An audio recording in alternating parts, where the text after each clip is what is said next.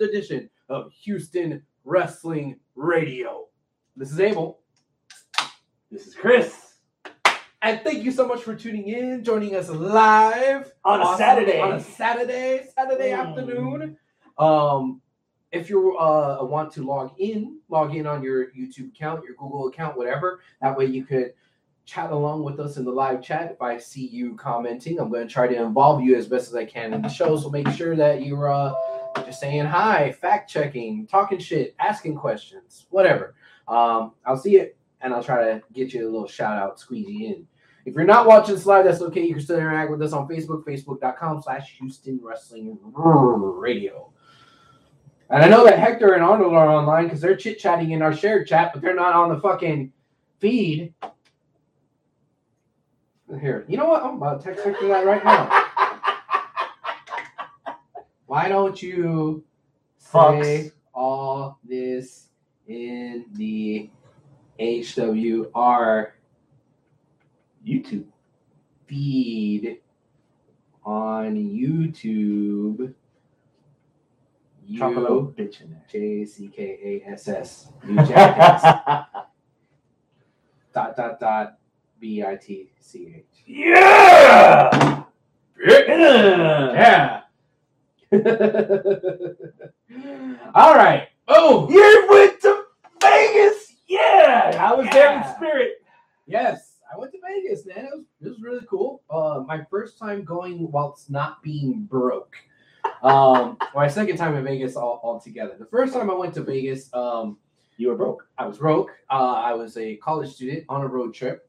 Uh, I went to college in Oklahoma, and one of our roommates um, lived in Phoenix. The other one uh, had a family in California. So we did the trip from Oklahoma to Roswell, New Mexico, to Phoenix, to Vegas, North Oklahoma?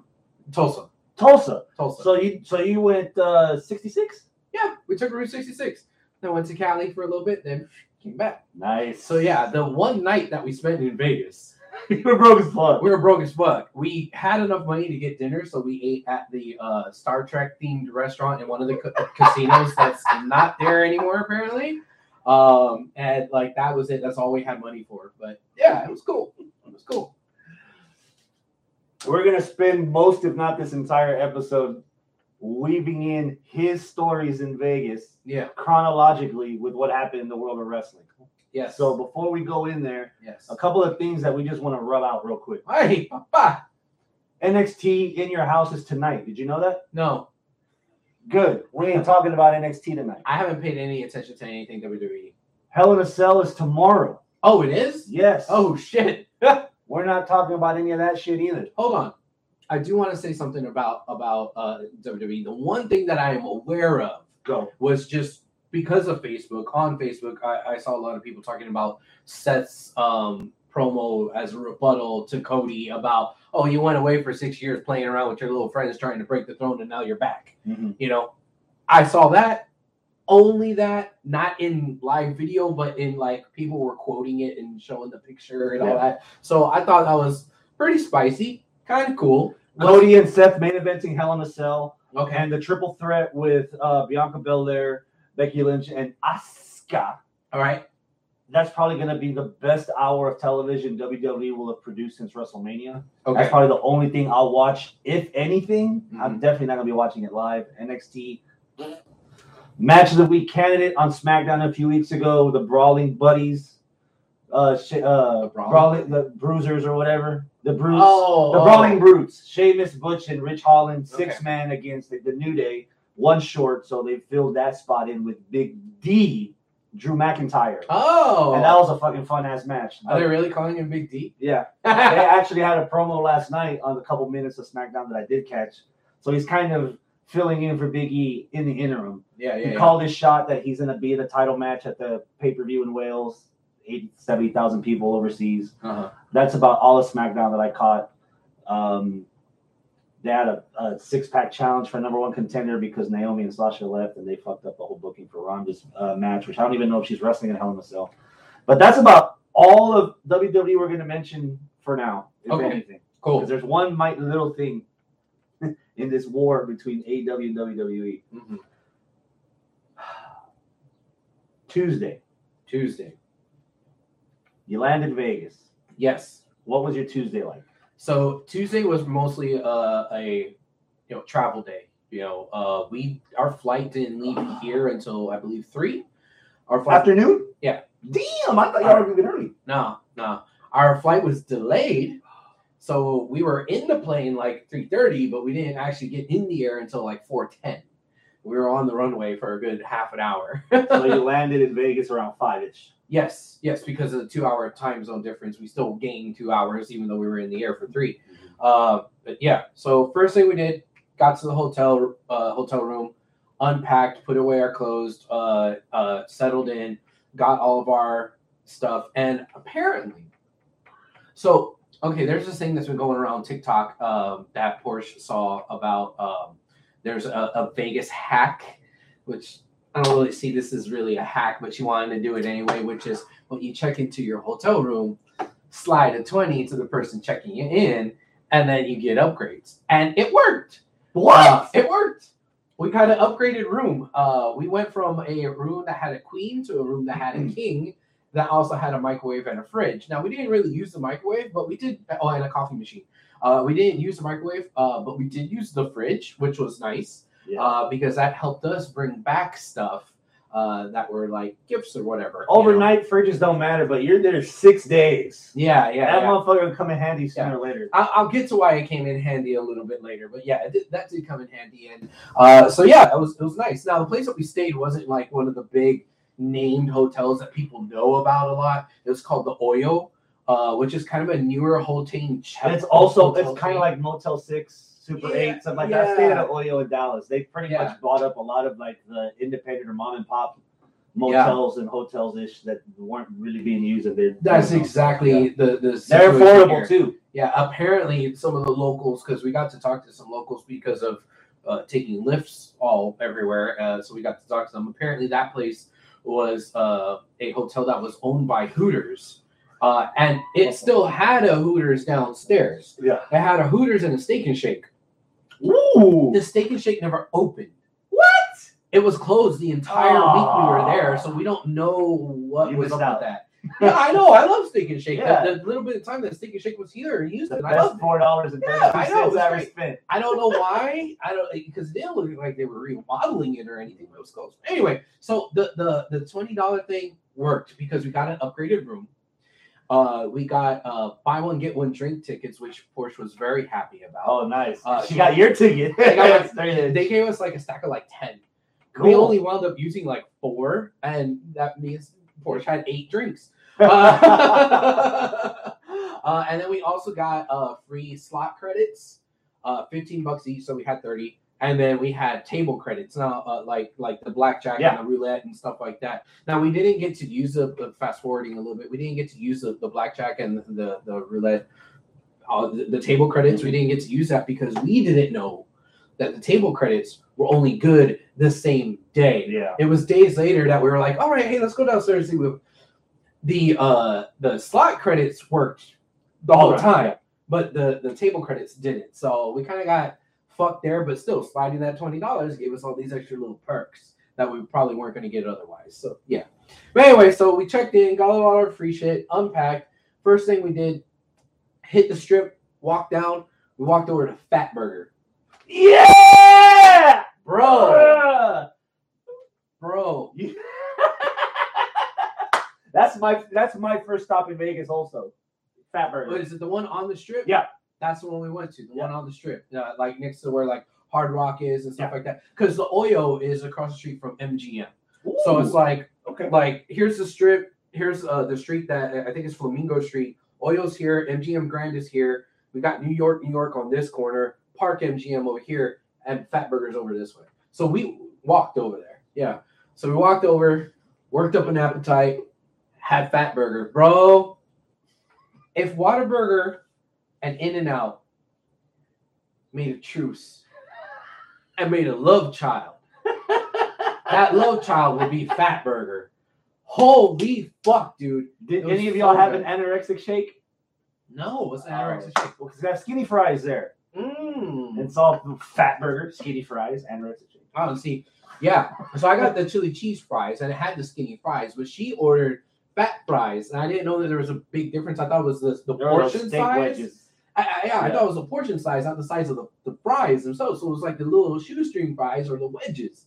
Man, if I had gotten the wedges with the uh, chili cheese, oh fuck, that would have been awesome. But it's still really good. The burger itself, amazing. It has the flavor of like Whataburger, but it's kind of got the style of an In and Out, but not as small as an In and Out. You know, so yeah, it was it was just really good, man. Really good. oh, I love that we're disappointing our listeners or our viewers eventually when they hear this. Tuning into Houston Wrestling Radio. we're just talking about food, right? 13 minutes in, we're talking about Ve- your trip to Vegas and food. Yeah, yeah. And now I'm going to do the complete detour All right, what's your and detour? completely skip over all of that Uh-huh. because you picked a fucking day to leave town. Why is that? One of the first things that JR mentions on commentary on your episode of Dynamite that you attended to on Wednesday Uh-huh. was regarding the shooting in Uvalde. Oh yeah, that's right. That's right. That's right. That happened on Tuesday, correct? Mm-hmm. Yeah, that, that's right. That's right. Yeah, I remember kind of hearing about it like before we left, and then like when we got into the airport, all the news channels were talking about that. When we got to the hotel, all the news, and it's like we're on vacation. You shut it off. Yeah, yeah, we weren't paying attention to it. Yeah. Ah. I am of the. I'm, I'm not sure about you. I am of the vast opinion that I don't think that there's anyone on this planet Yeah. that casually needs the access to buy an AR rifle automatically. Oh, okay. We're going there. We're Yeah. going there. Okay. Yeah. Right to bear arms, Mhm. one Glock per person per household, Yeah. eight bullets, 12 bullets max in a mag. Yeah. That's it. Mhm. I don't know why they have the ease to walk into a Walmart or a Dick's or whatever and say, hey, I need this, and then Yeah. fucking go off. Yeah. But what would the solution be? Man, I honestly don't know, man, because I. Because we're fucked either way, right? Yeah, like like I, I get it that there's a lot of pro gun advocates who are basically hobbyists, people who like guns, who think guns are cool, who think that, that shooting guns is fun. And you know what? It is. It is fun. it's a fun, neat thing to do. Yeah. Uh, when I went to Austin earlier this past The year, wedding. the wedding. Yeah, one of the things we did as part of the bachelor party week, one of the events is we went to the shooting range and we shot some guns. We, uh, I shot a uh, AK, uh, AK forty seven. That was cool. I shot um Kalashnikov would be very proud of you. yes um what else I shoot? Was it a forty four? I, I don't remember, but some other handgun and then a, a twenty two, the little one, right? They were all neat. It was really cool shooting all of them. It was like the sound and oh wow, In know, a controlled environment. and that's exactly where I'm going. You know, it's like, why would somebody need a gun that is designed to quickly take down human opponents outside of like the funsies for a range, right? Like I, I, I don't get that. Like like the, the AKs and, and other types of assault rifles, M8s, whatever, all this and that. The ones that like shoot real fast. I know there's going to be other gun advocates who are like, you don't even know what an assault rifle Yeah. means, and blah blah blah. I'm like, look, aside from a rifle, a shotgun at home for self defense, a rifle to go hunting, You're and a maybe semi. me- me- and a, a couple of, of pistols. Yeah. Like aside from that, no one really needs that kind of gun. Now, unless they come out and they say, well, you need that kind of gun because you are going to go up against human uh, opponents, and those human opponents are the U.S. military. You got to defend yourself from your own military. Okay, I kind of get that, but we're kind of at the point where Billy Joe Bob with an AK is nothing against the U.S. Army, right? Yeah. So even then, at that point, it's kind of moot, you know. Um, and so I, I'm with you, man. I don't get it. I, I don't understand why somebody would need these type of guns other than they think it's cool. And if it's cool, great. I get it. I'm into weird shit too. I like wrestling. God damn it! Like on man in underwear wrestling on the floor. yeah, like wrestling's fucking stupid. It's fucking weird. It's dumb, but I like it. Yeah. Having these type of guns is weird. It's stupid. It's dumb, but they like it. Cool. in a controlled environment. That's have the at it. That's the thing, man. It's not. It, it- it's not like when kids were like starting to do back back in our day, back in the nineties, when kids were doing uh, wrestling moves at school and they were breaking their fellow kids' necks. Mm. Obviously, it was an accident, right? Nobody was on purpose doing a pile driver, you know, to, to- in a real fight, right? It was an accident. They were breaking people's necks. And what, then what happened? Please don't try this at home. All of these reminders, a full campaign. Hey, this is kayfabe was fucking broken partly because of that. Yeah. Where it was like, this is we are trained athletes in a trained environment, in a controlled environment, performing these stunts.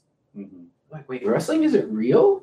You telling me I can't do a DDT in a real fight? You telling me a sharpshooter doesn't really do anything? Then UFC came around and fucked all that up. True, but But it's regardless, still trained self defense, all that. yeah, and, and it's in a controlled environment. Nobody's out here trying to do, unless like you're a yarder. But if you're a yarder, you're shunned. But nobody's trying to do these these dangerous moves out on the corner of fucking Broadway and 45. Yeah. You know, nobody's doing that shit. So yet. yeah, yeah. In Mexico, everywhere. And, and see the problem with that is you got you got a gun and your hobby is a gun, an AK. Save it for the range, man. like, why are you taking it outside? Because you're not going to take it outside. The only time that you're going to use this is for shit like this, man, where you want to kill people quickly, fast, in quick succession. You know, that's why a bayonet or a bayonet, a musket is way fucking different. Back when they were writing all these laws, a musket is different because that took like 30 seconds to load. And you're gonna change your mind. Half the time it wasn't even uh, you know firing straight or Yeah. correctly. Like we're not Or talking. you put it too Yeah. deep and blows up the stock. Yeah, but like here you can just go da da da da. You kill four people. And that's the other issue. And this and, Yeah. and this isn't supposed to be dark humor, but it also brings a point. The dude in, uh, in Tulsa mm-hmm. bought the fucking gun at three, went and shot people at seven.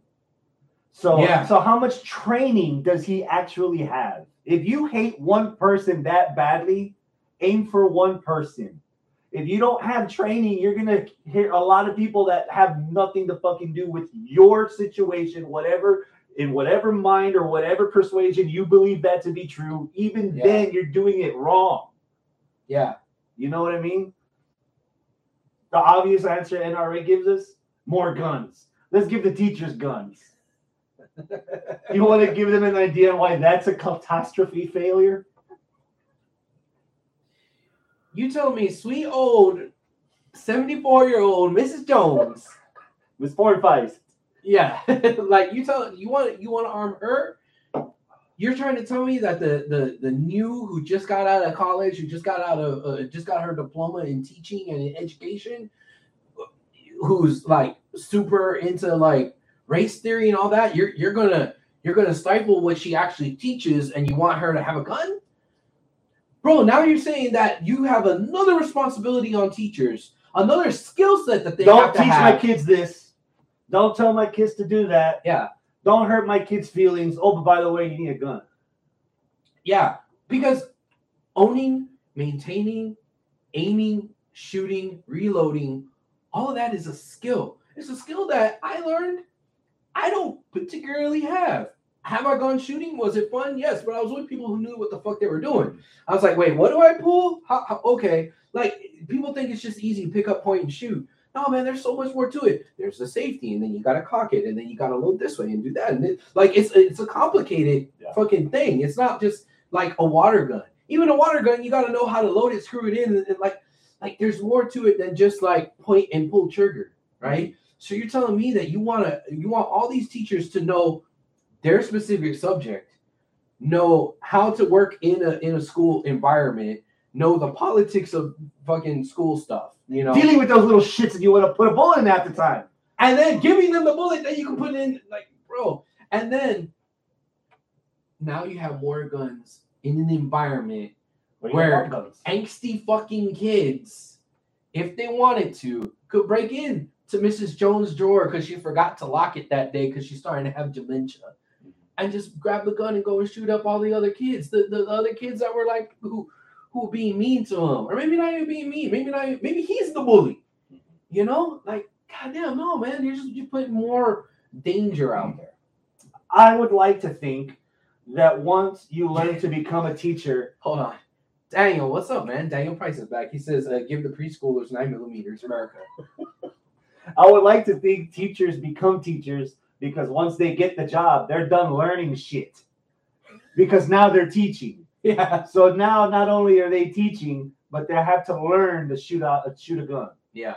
They've already gotten up on their plate, class time, homework, grading, Mhm. curriculum. Mhm. Where are they going to find the time to consistently know how to operate a firearm? And consistently knowing how to operate a fire- firearm is guess what?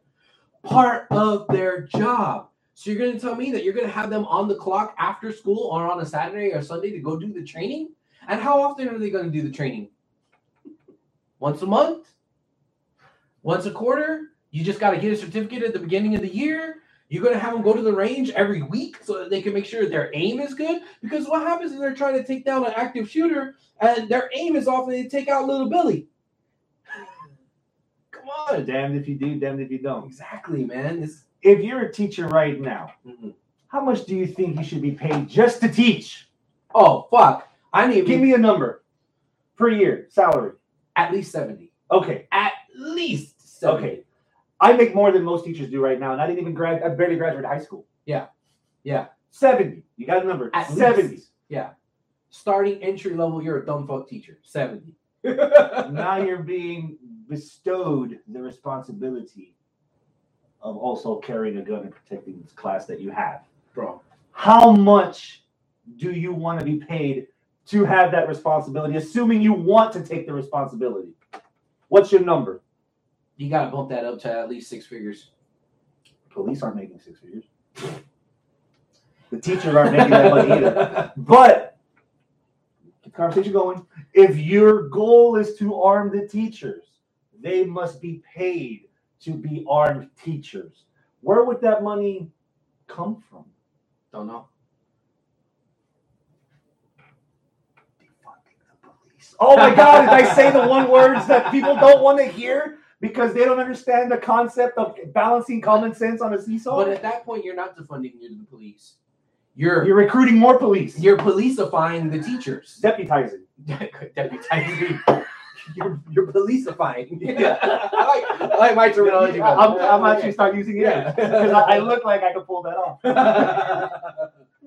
now, okay, there's a lot of advocates that are saying, no, that's not the case. They want to take veterans, unemployed veterans that come back that don't have a job, put them in there where they're armed guards. Give me the homeless ones that have the signs that say I, "I'm veteran, please support." What's up, you leftist marks? What's up, Arnold? I'm talking with both hands, yes. so I'm not bipartisan. Yeah. So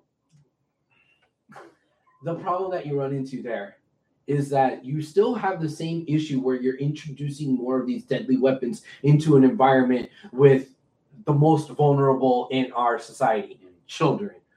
Children who will get a wild hair up their ass and do crazy fucking shit. One TikTok challenge is all it takes, and there's a school shooting every day of the week for the Yeah. next two weeks. Yeah. So is I'm not saying I don't trust the veterans to know how to safely store and make sure they keep their eye on the on their their their firearm and all that. But if you have, let's say, four, that sounds like a reasonable number for a medium-sized school. Let's say you have four armed guards, right? former veterans that are trained, trained. in the, They know what they're they, doing. They, yeah. Their only job is to keep their eye out and to have a gun. If something happens, they take care of it, right? Let's say that. All four of them ain't going to be standing in the same spot in the cafeteria, right? You're going to have one over by the playground, one by the main entrance, one over by the cafeteria, one over by. Yeah, yeah. So they're still going to be somewhat isolated. So let's say TikTok challenge, wild hair. One kid gets five or six other kids. This is a high school, right? So we're not talking about like fifth grade. middle school, seventh graders, eighth Okay. graders, Yeah, still. still, you get you get half of the football team. They're like, you know, JV. you know what we're gonna do? We're gonna take out Mr. Fuentes. Because, or or maybe it's not because of- of the stupid TikTok there. Maybe Mr. Fuentes has been a dick all year. Maybe he hit on one of the fucking other girls. You know, maybe he was you know a pervert or something, right? But again, we don't want to assume the negativity for for the uh for the the the, the on card. Assume that they're doing their job right. Still, the kid they get together, they get a posse, three, four, five fucking middle schoolers. They go over there, they blindside him, grab his gun. Now they're going on a rampage. You know, you still have the gun in the environment of where the kids are. So I don't know what the fucking you can't say just ban guns because the same thing is the same thing like banning abortion. You ban guns, you ban abortion, you're gonna get it illegally. So So some people start saying mental health is a problem. Because he had all these issues because he was bullied at that school as a kid and he went Yeah. back and got his vengeance. yeah, Are we um are we funding programming to help children or young adults in that need, or did our last um, presidential run defund all that stuff? as much as I want to blame it on the last presidential run, I can't. Or this current run? I can't. Because this has been like this for decades. Decades. Yeah. When you were in school, when I was in school, we didn't have that shit. Right? We we were Our always under the didn't have that shit. we were always under the impression that, at least I was always under the impression, if it's a physical problem, it's a physical solution. Or you can just turn tail and just uh, alert the authorities and have it squashed. If you feel like you have some kind of pride and you're in a fight, you fight with your hands. Once it's done, it's done. Yeah. Now, kids are like, oh, I can just get it done. Knock out all my problems. Yeah. They made threats for weeks online. Nobody said shit. Yeah. And then they start pulling triggers and like, oh man, I wish we would have known, motherfuckers, y'all. Y'all didn't want to deal with it. It wasn't your problem, so you didn't want to deal with it. Now it's everybody's problem.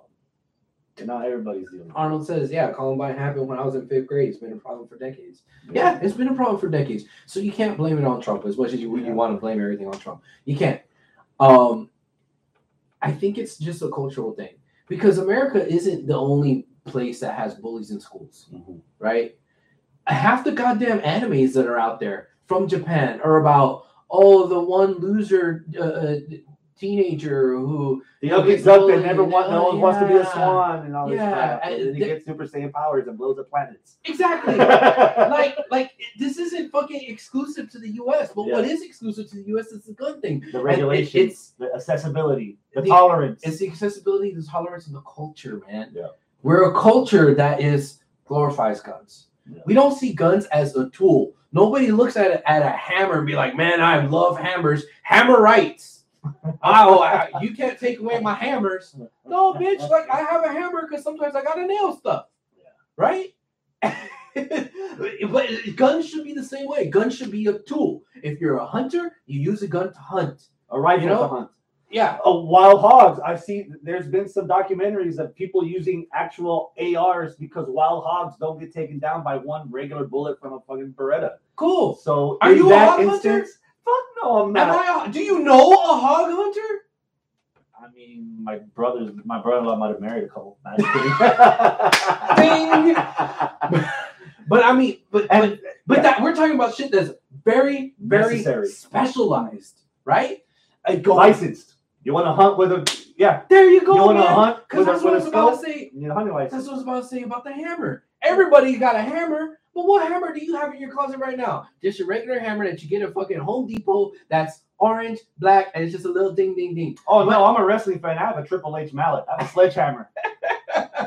but you ain't got the ones that they use to nail in railroad spikes when you're putting when you're making railroads, right? You don't have those fucking big ass specialized shit. If you need specialized shit, it's because that's part of your trade, man. Yeah.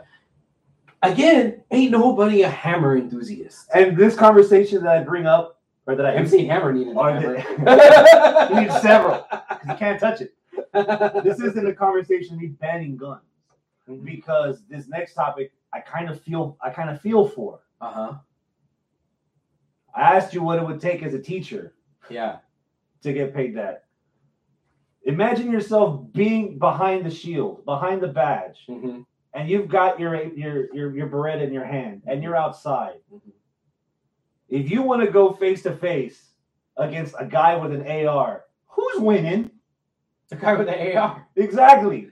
So you have nine police officers at least outside the school, unarmed, compared to what the threat is inside.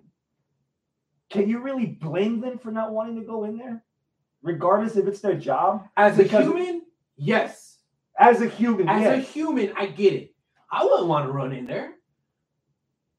But it is your job. That is exactly what your job is. That is very specifically what your job is. So, But I equate that to being the one, being the one cook at McDonald's when you got four lanes in the drive-through open. You're gonna make all that food for everybody at once. You're you you don't have the tools. You don't have the capability to execute your job effectively. yeah. Those guys out there, what the fuck? I mean, Mhm. you know what I mean? I mean, I, I, I get it, but at the same time, there's no excuse for that police department because I think Arnold shared it with us that he dug up like some sort of Facebook post from that very same police department Yeah, a year before that they did trainings for this shit, and like it happened and they didn't do it. They they failed. That goes Now- back to the whole Mike Tyson theory, where it's like everybody's got a plan until you get punched in the mouth. yeah, and you can train for all these school shootings and then the second it happens your instincts are getting overrun by your fear and you just fuck the training i'm just trying to you know I mean it happens in war all the time. yeah in war people desert. Russia was not expecting to be in war for 100 days and they're Yeah. getting punched every fucking day by a little engine that still can Yeah. Yeah. So I mean, from the human aspect of it, I get it, but at the same time, like this is exactly what you're there for, and you didn't do it. And like that's the it- there was multiple there was multiple failings. Failings that generation gen generational failings on on the behalf of America for glorifying guns, glorifying shootings, and making it to where we are not a kind and mature society. that's where I think the bigger failing is that most of us have been brought up on just suck it up. Everybody's got problems, suck it up, make it work. Yeah. Instead of having the sit down conversations like, yeah, you're fucked up, man. I get it, I'm fucked up too. This Yeah. is how we try to figure it out, as opposed to just grabbing something, Yeah. you know, a tool. You know, as soon as uh, if enough people start killing people with hammers, we're gonna start banning fucking hammers. So it's, And even then, you're not fixing the problem because the problem isn't the hammer. it's Right? person behind that. Yeah, and that and see that's what the gun advocates say. The person, the, the problem is that the gun guns don't kill, kill people. People kill people. And you're right, but guns allow those people to kill other people more efficiently, More And quickly. That's, that's the problem. It's so quick, so easy, so efficient for somebody that is off the deep end, that is too far gone, where intervention can't help him. It still it makes it to where that person can kill 20 people in the blink of an eye instead of like, oh, they had a hammer, they'll injure one or two people before they get tackled, right? And that's the problem. So the, the problem is multiple. There's multiple failings. There's failings on the gun industry.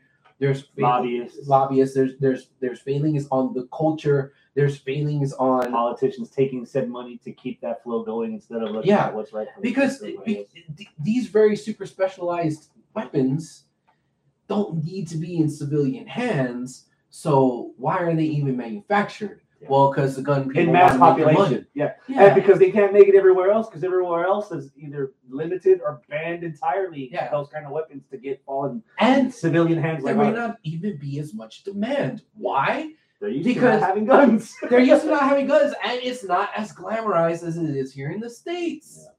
You know why? Why? Why don't we see a lot of wres- wrestlers from Central Africa?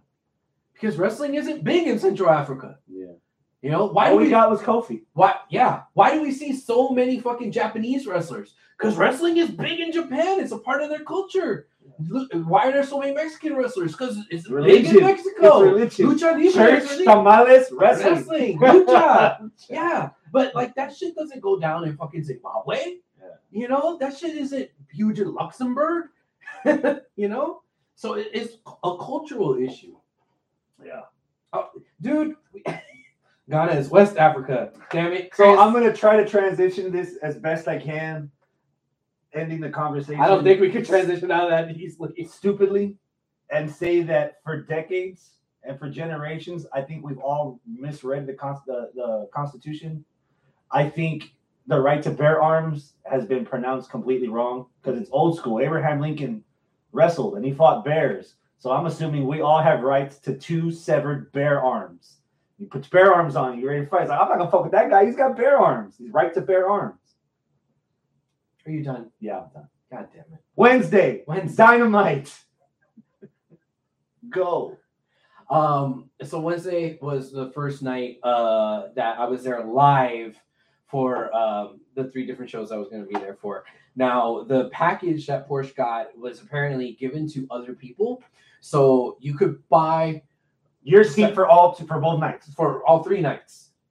Even if it was a different arena. Well, that's the thing. You would buy the package. So Yeah. you got Rampage and Dynamite, or Dynamite and Rampage, and Double or Nothing. Just pay one big lump, lump sum. So what happened was, yeah, we wound up sitting next to in a section next to other people that also bought that same, Deal. uh, the same deal, right? Person to my my right, persons to our left, persons in front of us. We saw them on Wednesday. We asked. They said we're gonna be here Friday. Same seats. Cool. What about uh Sunday? Yeah, we also got the package for Sunday. We just didn't know if they were going to be exactly next to us at the T-Mobile Arena, but whatever. They're they're they were there for all of them. So that was neat. Um, one of them, the people sitting in front of us, were actually from Tyler, Texas. Oh, Uh, they were at the Houston shows the week before. Then they went up to Vegas, you know, for the whole thing, and they're asking, "Were you at the Houston show?" I'm like, "No." Um, but oh, I thought y'all were fans. yeah, yeah. But um, like uh, uh, you were at the Houston shows, right? Oh, hell yeah. Okay, so you remember the thing with Bob? Yes. So them dudes that were right there in front of uh, that couple was a guy and a girl. That they were like uh, out of nowhere, just Bob, Bob, and then Bob like turns around and is like, "What's up?" And then everyone kind of like, okay. Nobody knew. Nobody was in on it except for him because Because he was there. the only one that was there. That, yeah. Apparently they didn't do that shit everywhere else. Because Bob ain't from everywhere else. I, I know. So yeah. But I was sitting to the, my right was somebody from Vegas to our left were people from Vegas as well, but they bought the, the tickets for the whole thing. So that was cool. Uh, Dynamite itself, Highlights. it was it was uh it wasn't sold out, but it was damn near close to so, so, uh, sold out. Mhm. Um, I I really enjoyed our seats. Um, they were kind of close. I, I didn't have to look at the screen. I I could just look at the ring and I was fine. Uh, so that was that was a good um uh, thing. Uh, I like how Justin Roberts um in between kind of like banters with the crowd. Mhm. Now he's not like overly obnoxious about it. He's like, "Oh, you got so and so sign, awesome. Oh, this sign, that's."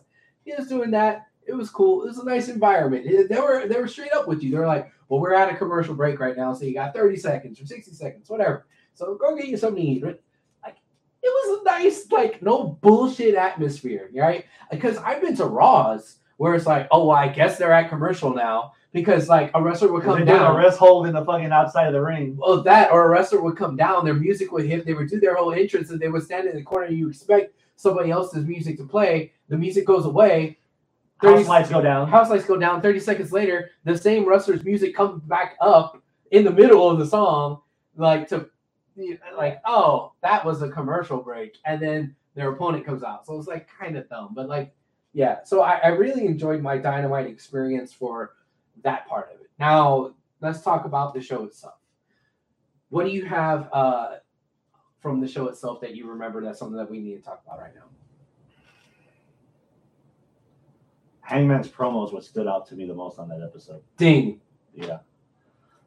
I think if we would have had that promo three or four weeks ago, that would have not soured a lot of people on the incoming match because I think it's easy to say, "Oh, Punk, man, he's been my favorite for nine months. He's finally gonna get a title shot. Oh, I hands down expect Punk to win."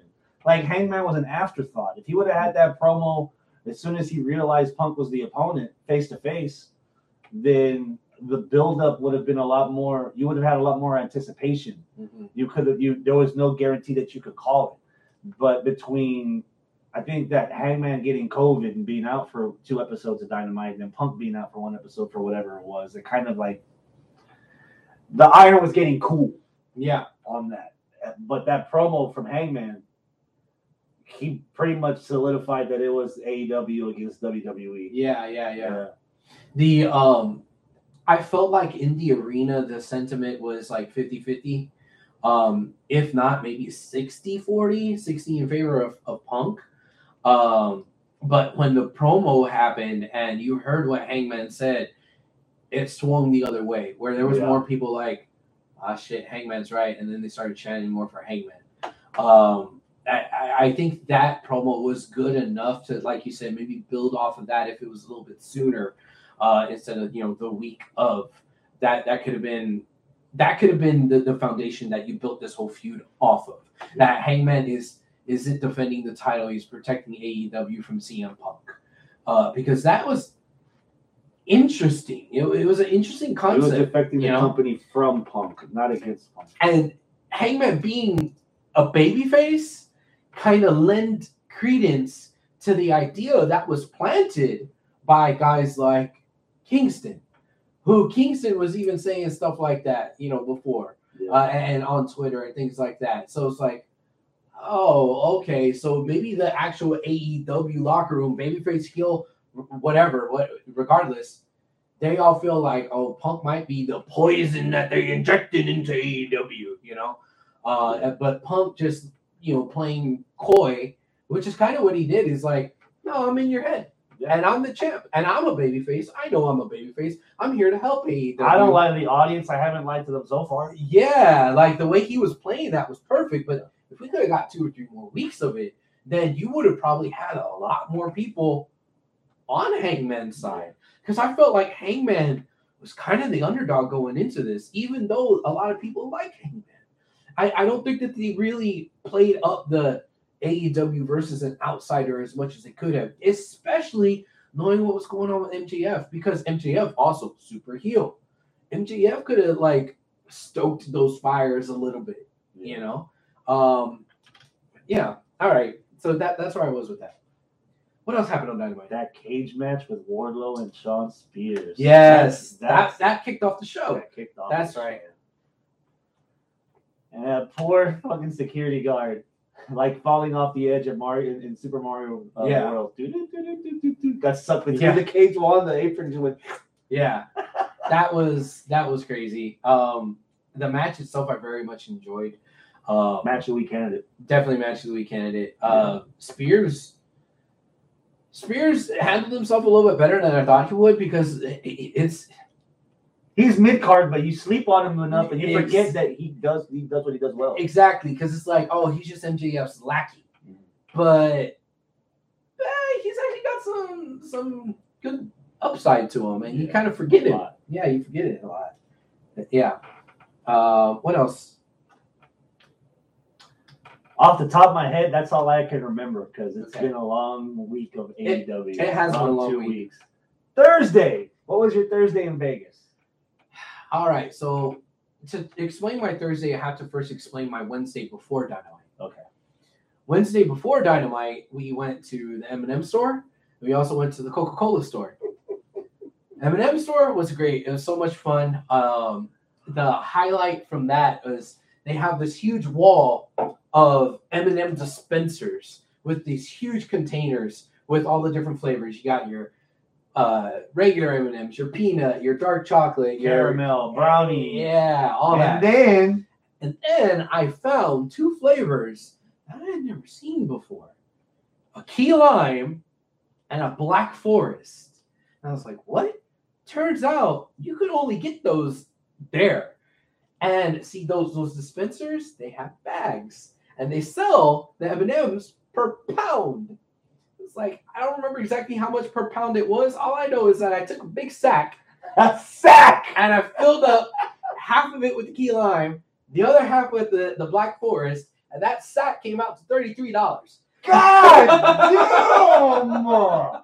So I had You a fat fuck. I had a huge sack of M&Ms. Thank you for finishing that sentence. yes. Because I have a huge sack, which is all hairy. Yes, yes, yes. Um, Wow. Yeah. Um and And so sugar coma on Thursday? Not yet, because I knew that I was gonna have to pace myself on those. But then we went to the Coke store. the Coke store, you know me, I don't really drink caffeine all that much, only sometimes on special occasions as long as it's early enough in the day. And I came across the uh the what was it? Starlight, the Starlight Coke, and a Coke Zero. So I was like, zero sugar, cool. I could get to taste the the the what the Starlight's all about. Let's figure that out. Buy it, drink it. It's pretty good. I don't think it's the best, but I don't think it's Does bad. Starlight taste like space? Maybe I don't know what the fuck it tastes like. It, it's its own unique flavor. Like the guy at the counter was trying to like, what do you think it tastes like? You know, basically saying that. And like some people say it tastes like cotton candy. Some people say this, and I was like, I took a sip. And I was like, kind of tastes a little cinnamony, a little bit of maybe like sandalwood, but I know that's a scent and that's not a flavor. But like that's kind of how I felt. And it's like, oh, okay, cool. And he wrote it down. And that was on the first floor. See, the M&M store has four floors. Yeah. The Coke store has two. So we went up to the second floor. And the second floor has like a, a, a, a fountain area, like a fountain drink area, where they can make shakes and floats and blah, blah, blah, this and that. They had an orange dreamsicle float, right? I was like, oh man, I gotta get the orange dreamsicle. And I'll get just that because like I already had this thing, had a little bit of caffeine, but no sugar, zero sugar. I know this has sugar, but it's okay. It's like noon, and we got dynamite to get to. It's gonna be fun. Well, we told that to our friend group, the the the uh, FRN chat. So um, they were, they said, oh hey, if you're at the Coke store, you got to try the uh, flight of the different Coke products around the world. So Porsche was like, Porsche said, I'll do that you go ahead and get your orange dreamsicle because that's all I want. I'm like, cool, we'll just do the flight. Well, turns out that flight is 16 sodas long. and I thought it was gonna be just a little shot. No, they were like no, it's like they were like, ounces. they were like triple, triple shots. Like Yeah, they were They're like four. uh, yeah. That, that's your that's your welcome into a, world that I am very familiar with because every every place I travel to, whatever brewery I step into, the first thing I do ask is, "Do y'all have flights?" Mhm. So I'll get anywhere between four to six different four ounce to Yeah. six ounce tasters of any different beer. Yeah. So 16, and you're, you're saying it's from around the world. So is it shaped in like a circle and all the glasses are around and then the No. one fountain No. in the center? It's two trays, like cafeteria style trays, but it says Coca-Cola and it has one through eight, and they're numbered where, where they put the, the shot. So it's two trays, so it's 16, right? And they give you a little card, and the card says number one is this, number two is this. Da, da, da, Oh, da, da, da, da, da, da. So there's one that was from Japan that was like a uh, non-carbonated um, green tea flavor type of type of soda, but it was more tea than it was. Um, it was more tea-ish, tea. It was good. I liked it. Um, there was another one and I don't remember where it was from, but I remember the flavor was like very strong strawberry. So it was like a strawberry Fanta kind of flavor. That was really good. Uh, there was another one that was from I want to say Korea. Man, I don't know. I need to look at the fucking little ticket, but it was uh just like unidentified citrus. Like I don't know what it was, but it was citrusy but good. But I I, I couldn't tell you what it was. Um, and there were some others that were kind of like okay, middle of the road, meh. But I'll tell you, the one that I had the strongest reaction to was a strong negative reaction. Give This is the worst thing I have ever put in my mouth. It literally sorry, Porsche. it literally made me gag. And I don't gag. I I served you Guinness. No. this shit was called Beverly. It was called Beverly and it's from Italy. It is disgusting. So terrible. Oh my god. So you have a better palate than I do in situations like this. So could you discern any kind of flavors or ingredients in that? Ingredients, no. I don't know what the hell the ingredients are, but I can tell you the flavor. The flavor was at first a little brightness of citrus, so you think this is gonna be good, but then it just gives way to a gasoline flavor. Oh my god! And I'm not just like making that shit up. Like, like I know what gasoline tastes like because I had to siphon Yeah. gasoline. We when Hurricane Katrina happened, me and my roommate we went down to to uh, the coast of Mississippi to help with the relief efforts. So yeah, so it tastes like gasoline and it gives way to this deeply bitter taste that lingers even after you swallow like it. fish? No like, no no. like when you breathe out through your nose, you can s- you it was it. it wasn't fishy. It was bitter. But the aftertaste, the linger. it, it lingered Yeah. even after I swallowed. Like it was still there. It was like in the it was like back here, and I just couldn't get rid of it. It was like it was terrible. That's a face for a t-shirt right there. A so bad. It was so bad that I had to try it again. I had to. I had to. Like there was no way. Oh my god! Like it smells like piss down here. like Yeah, piss. I seriously thought that there was just something wrong with me. That I, like something I did something wrong. Like surely this Your body be- was wrong. yeah something. the drink something is was great. wrong. This is You, you're supposed to like so that. I went "Whoa," again. Porsche did the same thing too. She tried it. She You sure you didn't get a bad batch? Maybe that. no. And you want to know oh, why I know I didn't get a bad batch? Because of motherfucking bacon. That bacon. Nicole Bacon. Friend of the show, Bacon. Nicole, Nicole Bacon now foreman. Yeah. Bacon said when she was recommending to us, go get the flight, you definitely want to try Beverly.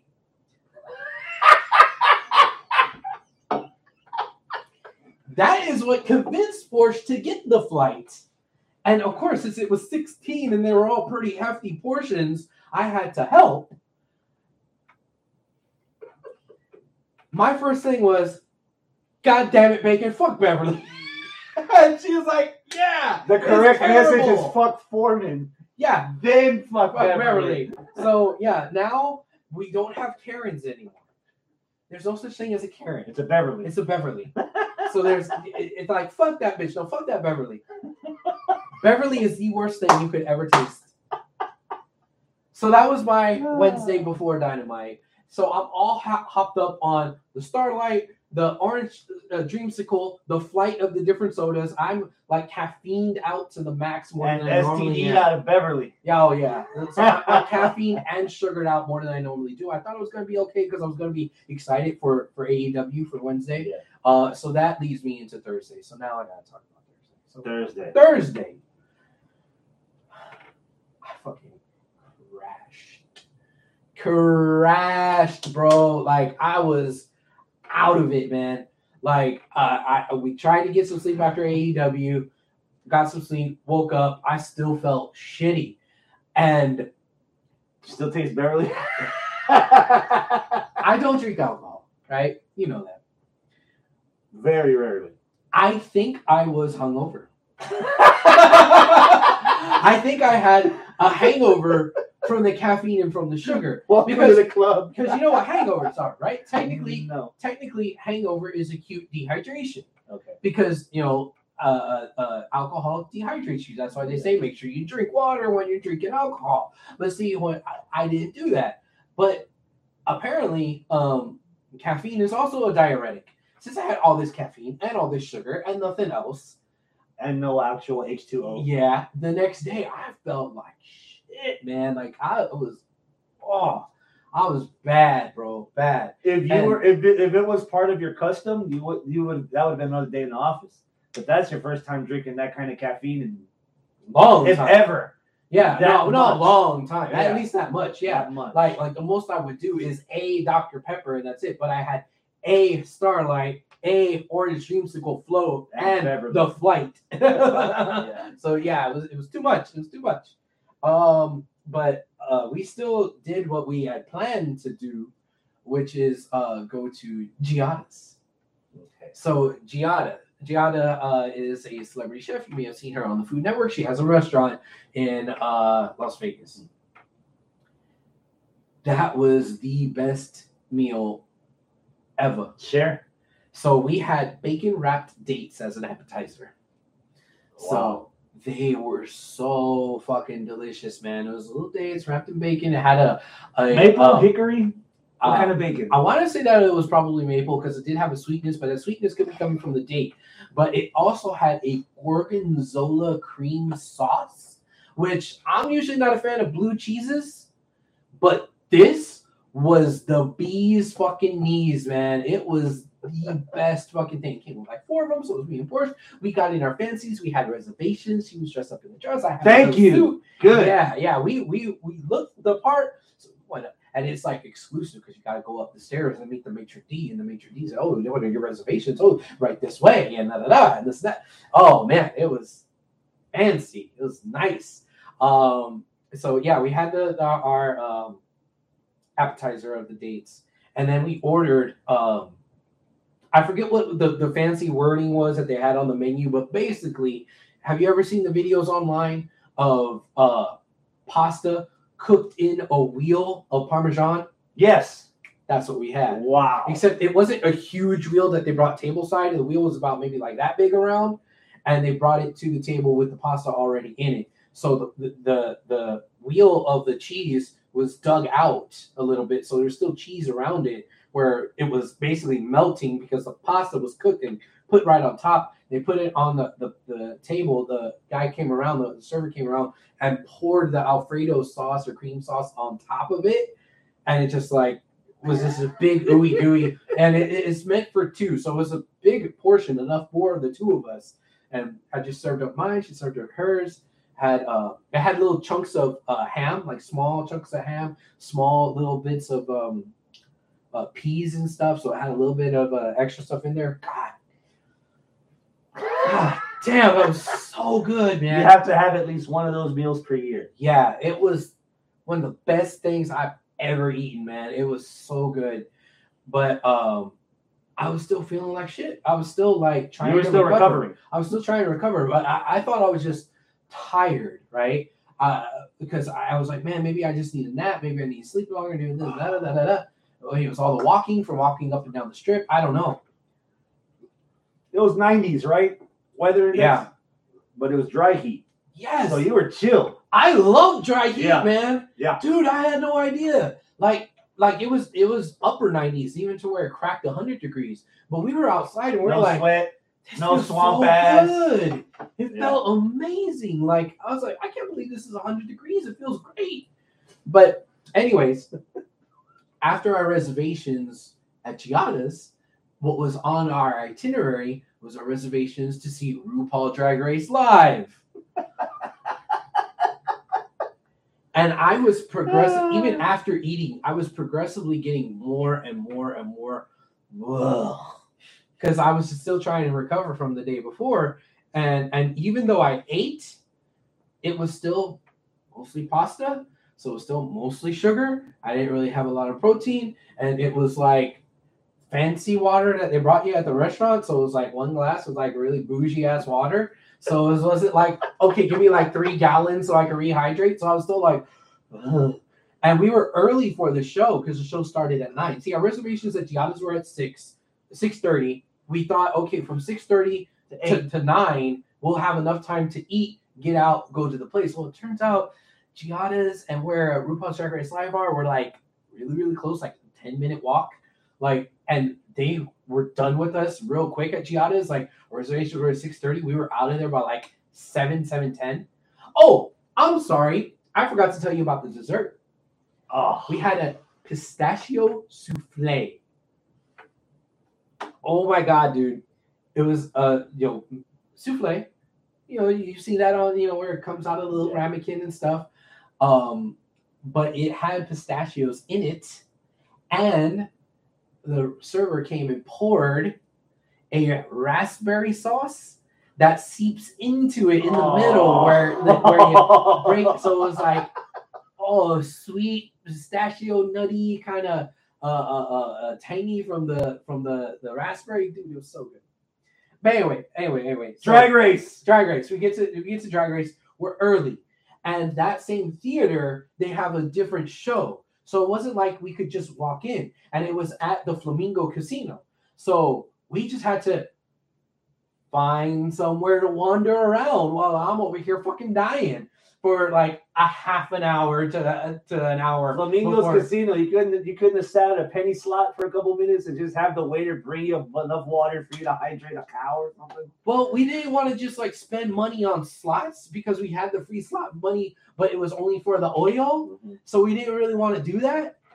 And, and, you know, so we, we we just did. And we just walked around, looked at, at, at the casino floor, and I'm like, oh my god, I'm dying. But she's like, oh, look at everything. It's, it's heaven Yeah. for her right now. Yeah, yeah. Yeah. And I'm like, oh god. Uh, but we finally wind up. Um, they start letting people queue up, even though the seats were assigned seating. But I was like, cool, fuck it, let's just stand in the queue. But even when we were waiting in line, it was still on the casino floor, so we were still standing next to someone. And someone that was playing one of the slots uh, next to us won like out of nowhere, like a hundred bucks. So he was there playing the slots, and then bam, hundred bucks. He's like, yeah, like good job, you know, we're like happy for him, and stuff. So it was cool. Uh, but then yeah, um, they finally let us in, let us sit down. The place was very nice and air conditioned, and our seats were super super fucking close. It was really nice, and um, you know, I, uh, Portia's a big big fan of, of Drag Race. She watched every season, the international episodes, the All Star episodes. She fucking loves RuPaul's Drag Race. She loves all the drag queens, and I watch in between. You know, like I won't watch all of them at the same time, but I've become a bit of a fan too. So seeing some of the queens that, like, oh, I know her. Oh, fuck, yo, she's here. Oh, cool. Like it was really neat, and the show itself was cool. Uh, it was um, very uh, um, silly, so campy. Uh, also very uh, crass and crude humor, just like how we like, you know. Um, and it had like a theme. The theme was, "Hey, we're gonna have our own little mini season of Drag Race here, so you guys are gonna be competing, and we're gonna eliminate you. But it's not Rue that's gonna eliminate you; it's gonna be you, the audience." Oh shit. so like they would have us like favorites? cheer and you know not cheer. They brought out one of those uh like applausometers, you know, and stuff. Uh, so that was really cool, man. It was really fun. If you if you are any bit of a fan of RuPaul's Drag Race, you need to see it. Even if you're not a fan of RuPaul's Drag Race and you just like Yeah, live an experience. yeah, live entertainment, just something funny to do. Do that. It's really fun. They they had booths, um, and the booth uh, is basically seat, seat seven. So we were there with a family of four. So it was a lesbian couple and one of their uh, uh, one of them's mom and dad, and then it was me and Porsche, and then just another guy by himself who's just said he bought an extra ticket that was on uh, Groupon or some shit like that. Mhm. Uh, and so we had a hell of a good time. Got to know those people, and it was it was fun, man. But I missed the end. I missed the very very last number. The reason why is because even though I finally get a chance to sit down, was able to get a couple of bottles of water in me. I was resting. I was enjoying the show, so I was still like, yeah, clapping. And, It wasn't know, enough. it wasn't enough. I missed it because all of a sudden, out of nowhere, Porsche get up. I gotta go to the bathroom. I went to the bathroom, took a seat on the throne, abused that poor, por- porcelain throne, man. I just abused it. Just Clapping them cheeks. yes. Yes, I clapped my own cheeks for a good 10, 15 minutes. I missed the entire end of the fucking show. I immediately felt better.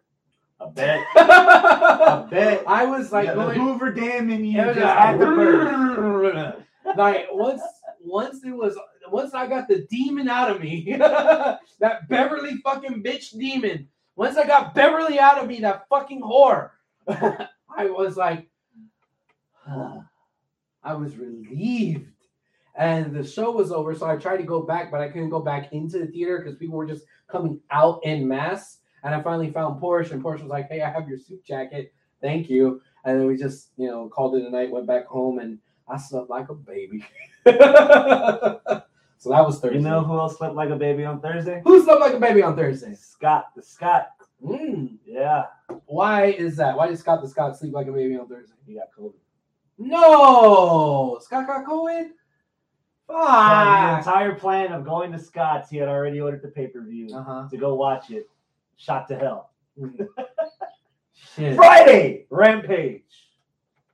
Oh, man. Anything happened between Rampage, between Friday morning when you got up relieved in Rampage? Yes. So there was all this news that um was this Friday? The news about MJF Saturday. That was on Saturday? Uh, Saturday, the meet and greet. Okay, well uh, Or was it Friday, the meet and greet? No, Saturday. Saturday was the meet and greet. Yeah. So, it- Oh yeah. so what happened Friday? What'd you do Friday? Or what'd you see Friday?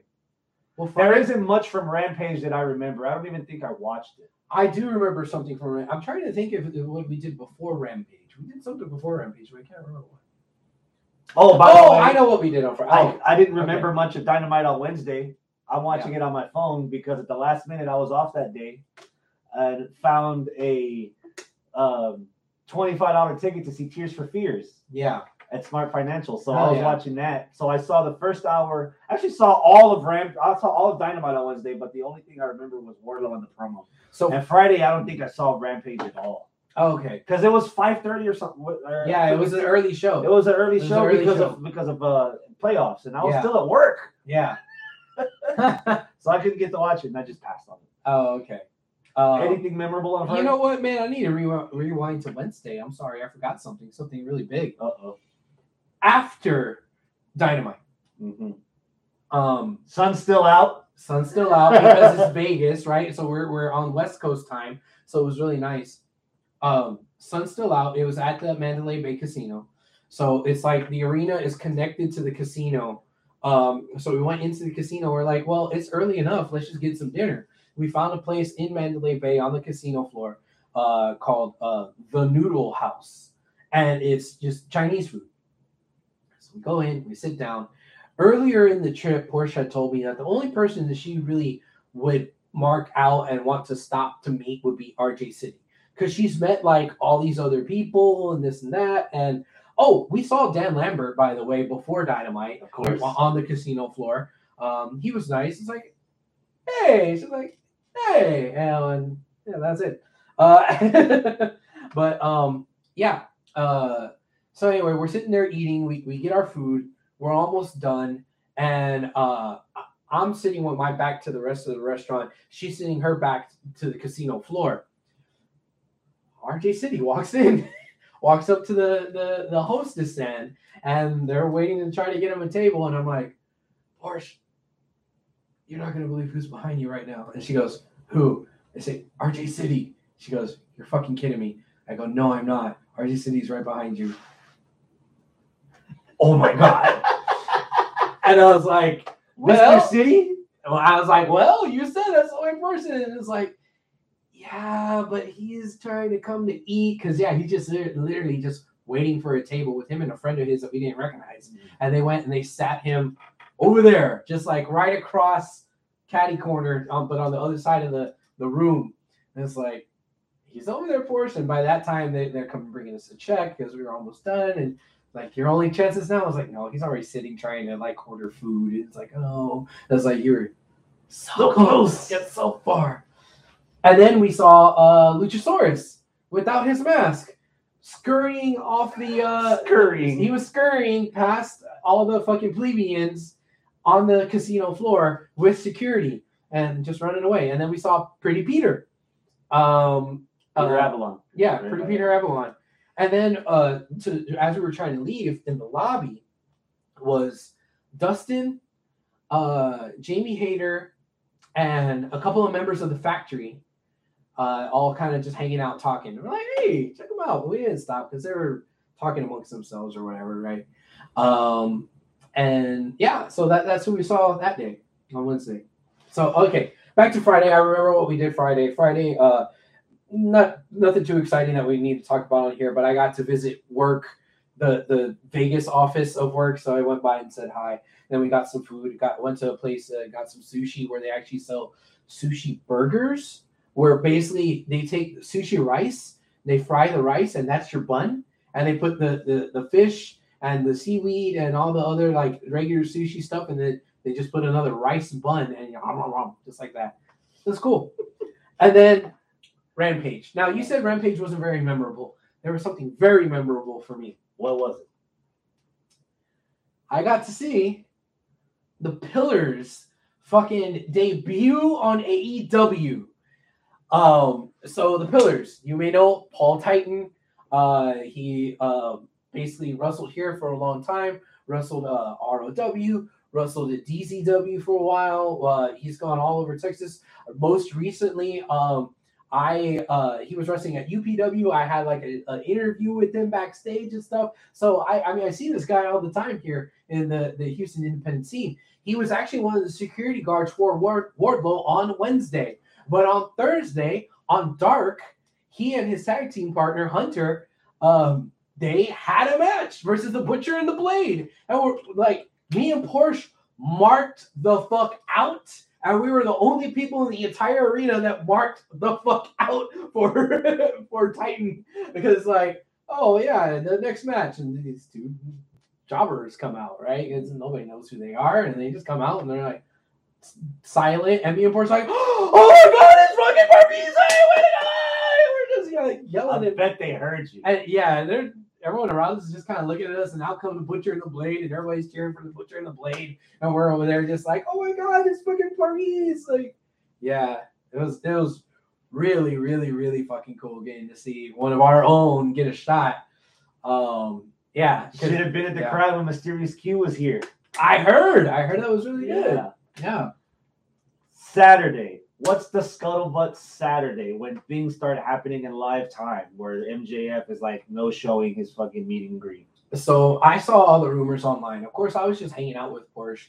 Uh, uh, we were in Vegas. We didn't know anybody, so it wasn't like I got to hear scuttlebutt from like my actual friends, uh, other than what was online, right?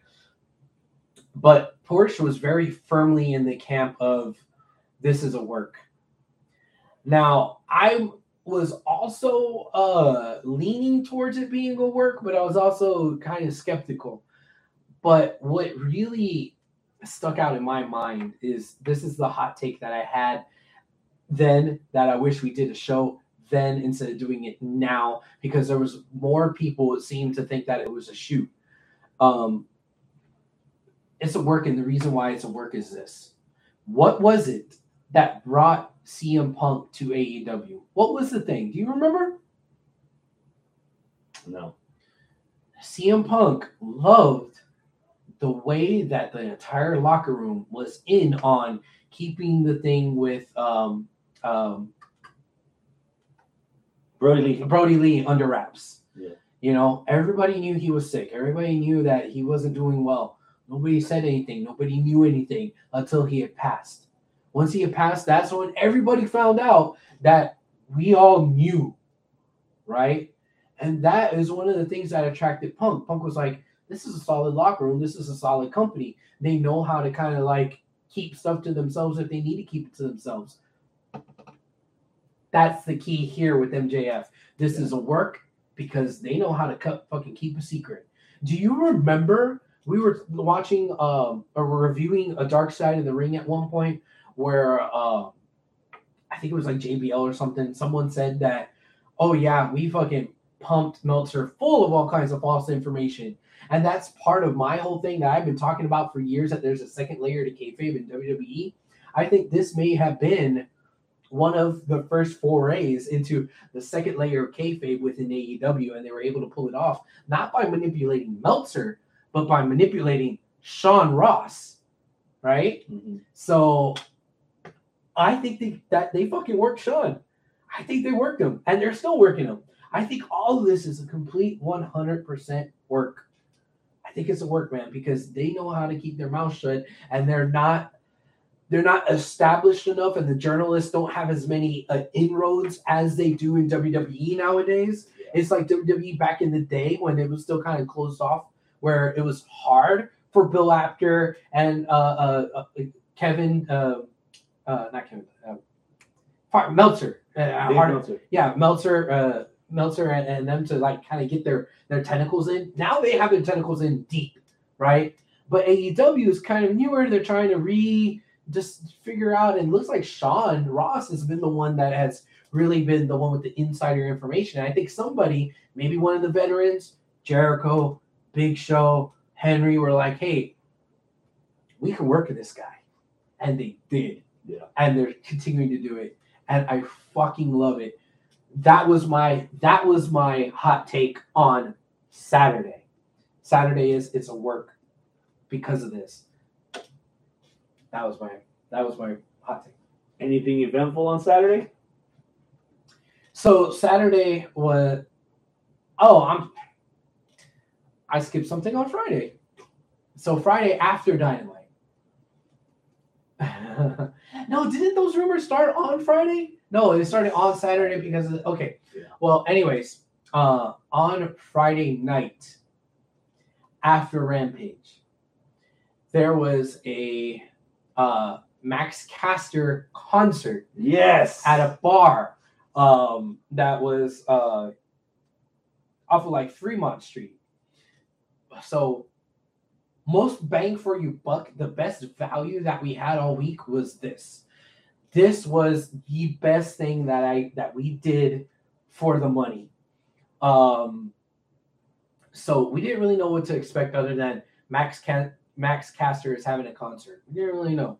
Uh, we got there and it's kind of a dive-ish bar, uh, and it was packed to the gills.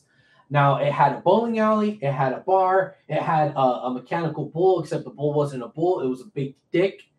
Uh, and it had a bunch of different little arcades set up, you know, Neo Geo fucking style arcade machines and things like that. But next to the bowling alley was a section that was blocked off that was no wider than from that wall to this wall. Like it was very narrow, but it ran ran the length of the bar, so it was deep, but it was narrow. And um, that's where the concert was going to be. So me and Porsche were like, "Oh fuck, you know this is this is going to be whack." Um, but it was that place was filled to the gills with marks, and we wound up striking up a conversation with somebody that was waiting next to us, who they were from Phoenix, and uh, apparently the security guard that was at the door that was checking IDs and stuff, I didn't recognize, but I should have. It was the Human Tornado. Do you remember Human Tornado? Indie wrestler that had the gimmick of a pimp where he Yeah. got kicked in the balls and wouldn't do anything, and he would backhand everybody. That was him, apparently. and the- these guys had to tell us that, like, yeah, we've been here before. This place is cool. This is where all the independent wrestlers usually hang out after like GCW and things like that because they had been to Vegas before for GCW and they would go to that bar because Human Tornado worked there. Oh fuck, that's cool, man. I didn't know. Maybe that's why there was the connections for Max Caster to have his Yeah. concert there. Cool. so we get in, we somehow wind up being in like the first rows of people standing because it was just standing room only. It was like the stage and everybody standing there. So me and Porsche were like the first couple of like two or three people deep, and that's it. Um, and we were standing for about like half an hour. Nothing was happening. More people keep filing in. So you turn around and it's just like a sea of people in a narrow hallway, like that new fucking Little Caesars commercial with is- maybe it's too stuffed, kind of, you know, like that. Not That's- really. Yeah, that's what it looked like. Uh, but we're like, oh fuck. Well, I guess we're here even if we don't want to be here, but we're here now. Music hits. Ryan Nemeth comes out. oh shit. Yeah. He comes out, hypes up the crowd. Hey, what's up? Music lights, da da da da da. Hey, and then he's like, he grabs the microphone. Hey, hey, ho- I'm sorry, guys. Uh, you see this guy right here? Um, he he's uh, recording this. Uh, so we need to kind of uh, uh, be a little bit more hyped. So let's, let's let's start it over again. Okay, cool. So it goes back. Lights go off. Lights, music come back on. He comes out. Ah! And then we're like, yeah, yeah, this and that. And he's like, no, man, we really got to do it up, man. We got to do it up for this camera. I need you guys to get really loud, really hype because, you know, I'm not really supposed to tell you guys this, but The reason why we're recording this is for um, footage for the AEW network that's coming soon. We're like, what? so don't say anything, which I don't I didn't sign any NDAs. So I'm saying it here. Spilled it here. I spilled it here. So you know, Ryan Nemeth signed an NDA. I just got him in trouble. Sorry, but uh, yeah, it's like this is gonna be for an AEW network. Everyone's like, "Oh fuck!" So he goes back to the back. Lights go off. Lights, music come up. Ah, yeah. It's like that was really good, y'all. But I fucked up. My bad. I'm sorry. I, I messed up. But here, uh, let, let's see if there's a way I, I can improve this. Is anybody right here in the front from out of town? Me and Portrait raise our hands. Where are you from, man? He, t- he asked me. Oh, I'm from Houston. Uh, cool. What's uh, what's this, what's something significant? What's something fun about Houston? I go, uh, we got NASA. Okay, cool, cool. Yeah, I can work with that. All right, so we're gonna do this again. I'm gonna go to the back, come out, everybody cheer, everybody yell. I say, hey, how you doing? Y'all cheer, and I'll say, anybody from out of town? You say yes. I'm from Houston. I'll say something about NASA's an asshole or something like that. I don't know. It'll be funny. We'll figure it out. We're gonna do it again. Okay, guys? Again? Oh, All right. God. So he comes, he goes back, comes back out, same thing. Yeah, yeah, all right, way to go. Woo, yeah, yeah. You're uh where you from? Ah shit, you're from Houston? Yeah, yeah, ah fuck. Let's do it again. And he went back and come back out and did it again. And he's like, uh, okay, yeah, hype, good. Network, cameras, yay. Dude, shut the music down. You gotta let me talk over the music. You left the music on too long. He went back and did it again. Came out. Yeah. He's a heel, by the way. So is this all a big work? I don't know, but it was funny as hell. So he came out and it's like, He gassed y'all before masking. it in the exactly. So he was like, all right, guys, uh, you know, we're just gonna go with that. Yeah, uh, you're Houston. Houston's an asshole. Let's move on. Welcome Vegas. Okay, cool. Let's just move on with the thing.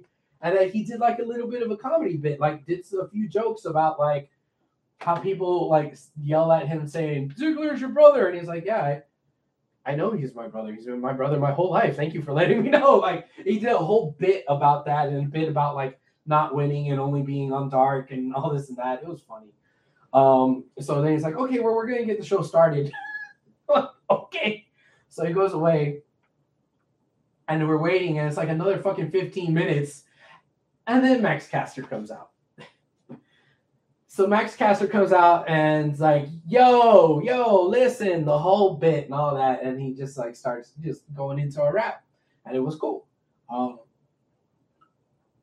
uh after that, like the basic uh flow of the show was he would do a rap, he would bring somebody out, do like a skit or a song with them, they would go back, do another rap, rinse and repeat. Yeah. Right.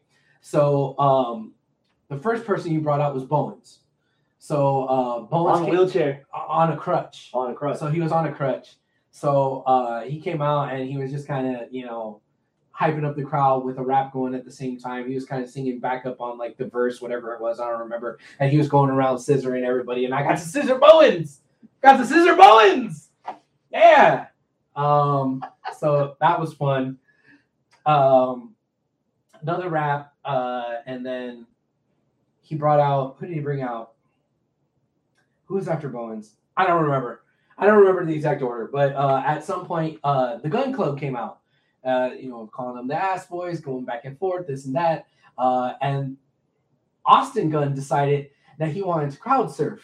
oh no. So it's like the first row of people, me and Porsche, and I was the only male. so it was like three or four girls up front, Porsche me, and then another girl behind me, and then like a couple of guys, but off to the side. So when he jumped, Oh, it was like all these ladies that weren't able to keep him up. Oh, no. And I tried to keep him up, and I got a handful of ass, of ass boy ass. Grade A. Grade A ass boy ass. yeah, I haven't washed my hands since. Thought that was Gouda. yeah, no, but that was that was fucking fun. Uh, ass left, came back. Uh, Swerve came out. Nice. Swerve uh, and and Max did a rap together. Uh, you know, uh, uh, Caster's cadence is you know the same cadence like when he's doing his entrances. Yeah. Swerve's cadence is a lot like faster, quick rap. So I kind of didn't really understand what the hell he was saying, but it was cool. Um, then we had Smart Mark Sterling come out. Smart Mark Sterling came out and um, it just started like talking shit, just saying dumb shit, stupid stuff, uh, being a heel. And uh, then Johnny Hungy came out, and everybody went ape shit for Hungy. And so Hungy and Smart Mark Sterling decided that they were going to have a push up contest. Well, Smart Mark certainly agreed. But when they were about to start, Hungy took off his shirt. He started getting down. And he took off his shirt. He was like, but I didn't say it was going to be with me. It'd be with my client. And out came Tony Nese. Oh shit. So yeah, so it's still okay, favorite. yeah. So Tony Nese took off his shirt and they started doing the fucking little push-up contest and stuff. Uh, that was fun. Uh, Nese won, but through shenanigans because like uh, uh, Mark Sterling like kicked um Hungry. kick, kick Hungy or some shit like that. And they got booze and all that. Oh, dude, it was fun. Aubrey came out. Aubrey Edwards came out. She had on little short shorts, which I was like, oh, nice to see you like this, Aubrey. And uh, what she did was a little weird. She said that, hey, as everybody knows, Fight Forever, the AEW video game is coming out. And we need some crowd reaction and crowd noise to be recorded to put onto the video game. Yeah. So I want you guys to repeat after me some of these chants. So this is awesome. Everybody's like, this is awesome. And then another one like, fight forever, fight forever. And I don't know if she was bullshitting or if it's true, if they really are going to use that audio. But then it got weird. And it wasn't weird like, all right, we're being funny. I think it's weird as in, I don't think these fucking video game developers know what they're doing because it went to, all right, our next chant is rip his arms off. Rip his arms Oh. off. They're probably going Yeah. after that uh, Daniel Bryan, well, Bryan Danielson chant that you're gonna get your fucking head kicked in. So they're gonna do a lot Maybe. of variations of that. Yeah, but like some of the chants were like, okay, yeah, I recognize this is awesome, da da da, this and that. But then there were some that just like, that didn't make any sense. Nobody fucking chants this. What the hell are you talking about? So it, it kind of lost steam there for a little bit because we're like, huh? And then uh, Caster throughout the show, like, was uh, talking about the different matches that were going to happen on Sunday. Um, when he got to talking about um, Ruby versus um, Baker. Baker, Ruby Everybody versus? Baker. So who thinks Baker's gonna win? Cheer. Who thinks Ruby's gonna win? Half-ass cheer, half boo. Oh, okay. Well, I guess we got a lot of Britt Baker fans. And then I said, I yelled out real loud, Statlander was robbed. Everybody started cheering, Statlander, Statlander. and Caster just kind of looked. He looked over at the camera, gave a little smirk, and was like, "All right, so I see we got some Statlander fans. Okay." and that was something we didn't talk about about Rampage. The crowd turned on Ruby Soho. I, I do remember hearing about that afterwards. We fucking turned on Ruby because we really wanted Statlander, and I think it had a little bit to do with the the, the promo before. The promo before, it seemed like it was kind of like 50-50 almost, but even then it wasn't a wholehearted 50-50 for each or either one. But when Statlander said what she said during that promo, it was like, okay, we decided we'd rather have Statlander. So during the match, it was kind of back and forth, but more and more as the match went on and progressed, people were chanting for Statlander. Then when Statlander almost won and got uh, Ruby kicked out, everybody booed Ruby. And then when Ruby won, everybody booed Ruby. And then later that night at the at the concert, everybody was shitting all over Ruby and, all, uh, and only wanted Statlander. So I thought that was really interesting. Um, uh, go back to the Max Caster concert. Uh, last one was um, pri- he said private parties coming out. so Oh, out comes Isiah Kassidy, but no, Mark Qu- no, Mark, Quinn. They kept the music playing. No Marq Quen. No Marq Quen. So Isiah grabs the mic and he says, um, "So Marq Quen's been enjoying Vegas a little bit too much." so you're only going to get me tonight, but you know Vegas, baby, shots, shots, shots. he just started, but he's like, you know what, man, I, I need to see who's smart. Who's smart? I, I need people that are smart. I need some volunteers. I need some smart people. So raised up Portia's hand. and Oh Por- pointed at her. They got four volunteers. One of them was Porsche. Porsche was able to go up, and he went and he started asking fucking trick questions. You know, like your your mom had four kids. They were named North, South, and East. What's the fourth one named? Well, West. no, your mom. So that would be you. Yeah. You are the the fourth kid. You know, like that stupid stuff. Like, oh, if you had a pound of brick and a pound of feathers, which weighs more? Like that kind of stupid shit. Ah. And one by one was eliminating people answering shit wrong because they were like trick questions. Porsche did not get any of them wrong. She won. Smart Houstonians. Yes, so she was the smart mark of the evening. So what she win? uh, she she wanted an opportunity to stay up there with both of them and get a picture or whatever. But she didn't actually physically get anything. But yeah, that was cool. So she was a part of the show. So that was awesome. Um, and yeah, that was that was a concert, man. Uh, after the show ended, uh, we got picture with Johnny Hungy, and apparently some Impact people were there too. We saw Willie Mack. We got to meet and talk with Willie Mack for a little bit. Got a picture with him. We saw Rich Swann. Got a picture with him. Uh, Chris Bey was there. Chris Bey just started chumming it up with Porsche out of nowhere as though like he recognized her, but I don't think he did. I think he was just drunk. but he was like, "Yeah, come out to our show tomorrow." Apparently, they were having a show, and I don't think it was Impact. I think it was some other promotion Yeah. or whatever. But he was defending the title, and um, everybody was super cool, except for Sami Callihan. Uh, Sami Callihan was there. He looked like he didn't want to be there. I don't know what he was doing. I don't know if he was drunk or high or something, but he was just kind of sitting there because we were talking to Willie Mack and he happened to be sitting right next to us. So we were just going back and forth with Willie Mack. And then after we Willie Mack, Porsche goes, Oh, hi. Stoneface just looking the other way. You spending all this time talking to Willie Mack. Do you know that I've been Impact World Champion and you're not giving me the time of day? Maybe, maybe that's what it was. I don't know, but he was being kind of a dick. On our way out, I was like, Hey, man, so you're the human tornado, right? oh, yeah, yeah, yeah. yeah. but no shit to Sami Callihan. Marking out for Willie Mack and the Human Tornado. Yeah. I mean, we tried. We tried to say hi to him, but he was just being a dick. So, like, okay, uh, whatever. So that was the best thing we did for the price. That was so fucking cool, so fucking awesome. If they come back to Houston and you hear that Max Caster's having a concert, fucking go. Fucking go, man.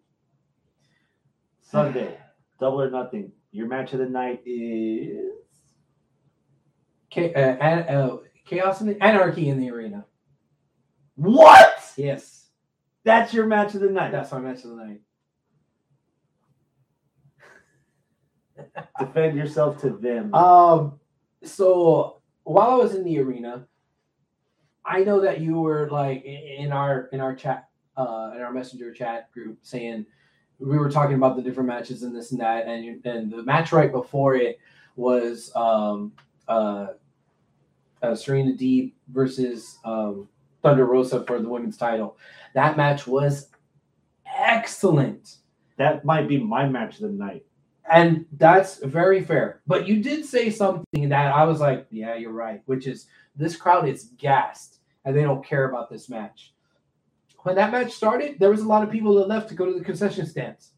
Apparently, people weren't invested. Their anticipation level for this match was low. The people that were cheering were only cheering for Thunder Rosa, and that's it. There was a few marky marks that were like, you know, Thunder Rosa, Serena Deeb. Yeah, A few. I heard that in the beginning. Yeah, a few, but the vast majority of people were yawning. So it was. I wonder why. yeah, it was about 40 people yawning, and then maybe 30 for Thunder, and then the rest, you know, for Serena, right? Why were they yawning? I don't know. Can I maybe give you a suggestion? Okay, give me a suggestion. You there is such a thing as having too much of a good thing. Mm-hmm. If you start from the moment the Hookhausen match started Mm-hmm. to the moment the CM Punk match ended, Yeah. that's five hours. Noted. Doesn't matter the time zone.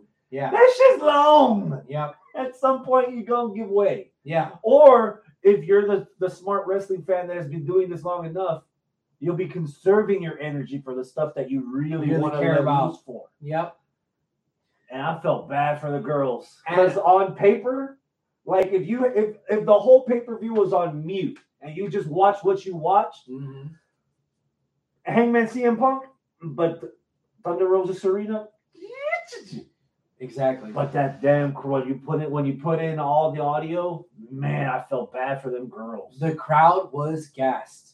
You are right. Maybe Oh. even upset because of the Owen stuff. You go through all the effort to cheer for Statlander. Statlander loses to Ruby. Fa- fans turn on Ruby. Ruby comes out with Rancid. Oh, I remember I used to like you. I'm gonna give you another chance, especially after the Ruby promo. Mhm.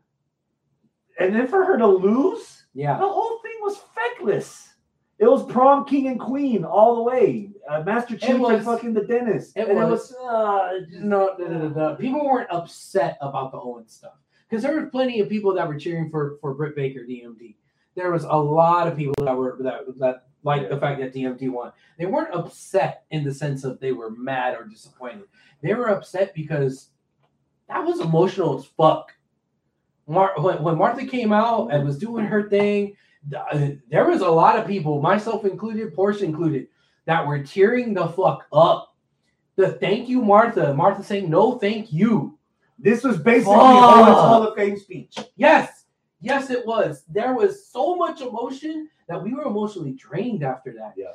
Double, I get that. double that with the fact that there's not a many people that were uh, uh, um, emotionally invested in the Serena D uh, Thunder Rosa match, and then couple that with the length, I could see why that particular match was. But the whole reason why we're talking about this is because I'm trying to defend myself as to why Anarchy in the Arena was such a good match. the crowd woke the fuck up Yeah.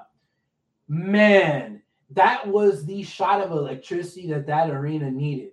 If everybody was like really hyped for the beginning, really hyped for the beginning, and then all right, a couple of matches in, it started tapering off. And then sinking. Boom! Yeah. That match made us go. We were everybody in that arena was standing the entire time for that fucking match. Mostly because we didn't know where to look Yeah. mostly because there was shit going on everywhere. Shit backstage, shit on this side of the arena, stuff on that side of the arena. They came out by me. I got a couple of cool pictures with uh with uh, Santana. I tried to get a good picture of Mox, but Mox went too fast. But Santana like stopped right by me and did a pose. So I got I got uh some cool. Yeah. But yeah, he came out right by us. Then going that way, the others coming in this way. They were fighting over there. And they went to the back. They came back up around the concourse But you know, It was everywhere in the arena that something cool was happening. And I have not seen the actual telly version. I haven't seen the actual playback. It's So- scattershot. So It's, Yeah. it's hard to watch. That's and and I think that's where, as a viewer sitting on the couch, one of the things I've been liking a lot about AEW's um, television is that they're really starting to have fun with the split screen, where Oh, you yeah. can see both at the same time, and so did they do that on this match? nothing. Oh, Nothing. This is where it would have been like a cool, like comic book style to like zoom one camera and then the other camera slides in and then something else, or Oh, switch cool. off, like have picture. Again, no commercials, picture in picture, but actually wrestling and wrestling. Yeah, yeah, you know, yeah, and, yeah, and- and to keep track of what's going on. It almost felt like the old ECW camera where they they can't help but switch every six, every like second and a half, and it's just Yeah. da, da, da, da, da, da, like fuck. yeah. I, And I'm already tired. And I try Yeah. to make me keep up with this match that I really didn't have much of an anticipation for. and you you were probably tired because you were watching at home and you didn't have the electricity of the arena. Because in the arena, we woke the fuck up. I could tell. Oh man. Tell me something. yeah. Personal question. Yes. In your life, Mhm. have you ever gotten your ass beat by a soundtrack? No, I have not. to a soundtrack? No. God damn, when No. that song went back on loop, I'm like, oh, okay. So Yeah. wait, so if so if fucking uh, JAS gets the upper hand, they're gonna tune back to Judas, and we're gonna get like fucking Wrestling Society X. Everybody gets their Oh, ass man. beat to a soundtrack. That would have been actually pretty cool. But because there was a lot of confusion also when when the, the music kept going and we're like, wait, is everybody out there? What's happening? What? Huh? And it just looped around. Oh shit! And then then And they kept singing. and then yes, we kept singing because it, it- there was one point where our brains like switched and said, "Oh, we get it. They're just gonna let it keep going. Fuck it, great, wow, thing." and we just we just kept going with it, man. And it was it was really cool, man. It was so much fun. And then when Jericho actually pulled the plug, they did show that up on the big screen. We're like, "Oh, boo!" Get in sync out of here. yeah, it was that was so much fun. I have never had as much fun as a collective unit in an arena that big for one particular match. It was so much fun. And again, I didn't see what they put on the telly. So I had to rely on myself to look here, look at the camera to see the mustard getting put on one of the one of the pride and powerfuls. Look over there. Oh, Jericho's over there with the table. I hope the camera's catching that because look, they're about to do something crazy. Oh, wait, The 2.0 Oh, guy's bleeding Oh, like a motherfucker. yeah, so we're like, I'm looking this way, Portia's looking that way. I'm like, look over here, look over there. Oh my god! And like Danielson's beating somebody up, and there's like Yeah. these tapered off chairs. Like, oh man, I could have bought one of those seats. Garcia came back up where we were, he, but he ran past us because he was just trying to get away from something, and we thought they were going to come back our way. So there was so much chaos and confusion that everybody in the arena didn't know what to do. It kept us on our toes and kept us engaged. So Yeah. god damn, I had so much fun with that match. So much fun. the the highlight of the entire show for me was the one-two punch that was Eddie Kingston. Okay. I'm not sure how long you were waiting in the arena before the show started, but when they were doing the um, the buy-in, they played the promo backstage of Yes. Eddie Kingston. That it drove him to drinking, it drove him to his past, it drove him to his demons, Yeah. and then the visual of him walking down the ramp, his shirt's covered in blood, and he's Yeah. got the gas can. Yeah. That was really the cool. gas. I know this isn't going to be uh, the the most exciting conversation or idea that I'm about to give you, giving the conversation that we started the podcast with. Oh, I know. but I We've had zero viewers since. but I, but I think it, um, this Eddie Kingston character, if they want to sports entertain us, we need one more promo with Eddie Kingston versus Chris Jericho in a death match Mm. to where this isn't professional wrestling anymore. I've already written out my will. I've already spoken to my family. I'm expected to go to jail because I will kill you. There will never be another death match after I get my hands on you because this is I am a product of what you created. And now I'm going to kill you. Yeah. And I'm going to spend the rest of my life away from my family because of you. Yeah. And then kayfabe it to where sports entertainment. He went to a hospital. You know the we, the dark side story with fucking um, uh, Nick Gage, where he was actually dead for four minutes and was brought back to life. Tell that story with Jericho, and Jericho never fucks with Kingston again because Kingston killed him. I don't know, man. That might be too much. What the fuck was what we got Sunday? Eddie Kingston threatened to hurt the man, and he brought it, he covered him in gasoline at eight dollars a gallon in Vegas. I- you don't fuck with a guy that's willing to spend eight dollars on a gallon of gas to burn your ass. yeah, yeah. So you have to culminate that story in an actual fucking death match. Well, I don't know if that's the story. Because I think the story is the whole reason why they lost was because of Eddie Kingston. The friction. He just can't Yeah. keep his cool. Yeah, he could Daniel Bryan had it fucking in the bag. Brian Daniels. Yeah. Brian Daniels- the Dragon. The Dragon. American Dragon had it in the bag. Yeah. He he was rolling. And then Kingston came out, fucked everything up. He poured gas not only on his opponent, but also on his teammate. Yeah. And then he started fighting with his own teammate. It was his fault that they lost. Everybody in the the the uh, BCC should be pissed off at Eddie Kingston. They should. So yeah, okay, Jericho Appreciation Society uh, against Kingston, sure, whatever. But no, what I want to see is the BCC versus Eddie Kingston and the rest of, of, of whatever friends he has left. Mox me included. Daniels and Mox Kingston has, will be a fucking story. and Mox has to choose sides. Does he want to go with the BCC or does he want to go with the spiraling Eddie Kingston? Who he can relate to because he spiraled before. story. Oh, in AEW. That's Who'da thunk it? interesting. Who'da thunk it? That's interesting. Yeah. So Mox, Mox is trying to be the good cop. Hey man, I know where you're gonna go get help. I know this and that. Don't worry about it. But Brian's like, fuck you. I'm gonna fuck this guy up. yeah. yeah, that's the story. fuck the Jericho Appreciation Society. The, the story right there is him. The only title change we got was Punk going over on Hangman. Read the room. Read us the room. What was it like before the bell, during the bill, after the bill. so coming out of Dynamite, I think that there was more people that were wanting Hangman. Um, but I think that there was a lot of people that were um, both these guys.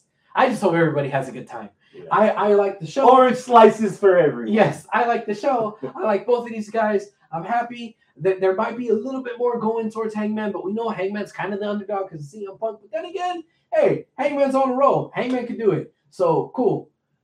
That was going into the show. Going into the match, seemed as though it was going to be a, a, a very energized and excited crowd going into that match after there was that lull in the middle of the show. They were they were pumped for the main event. They were pumped for this match, and people said, "Fuck it, we're choosing sides now."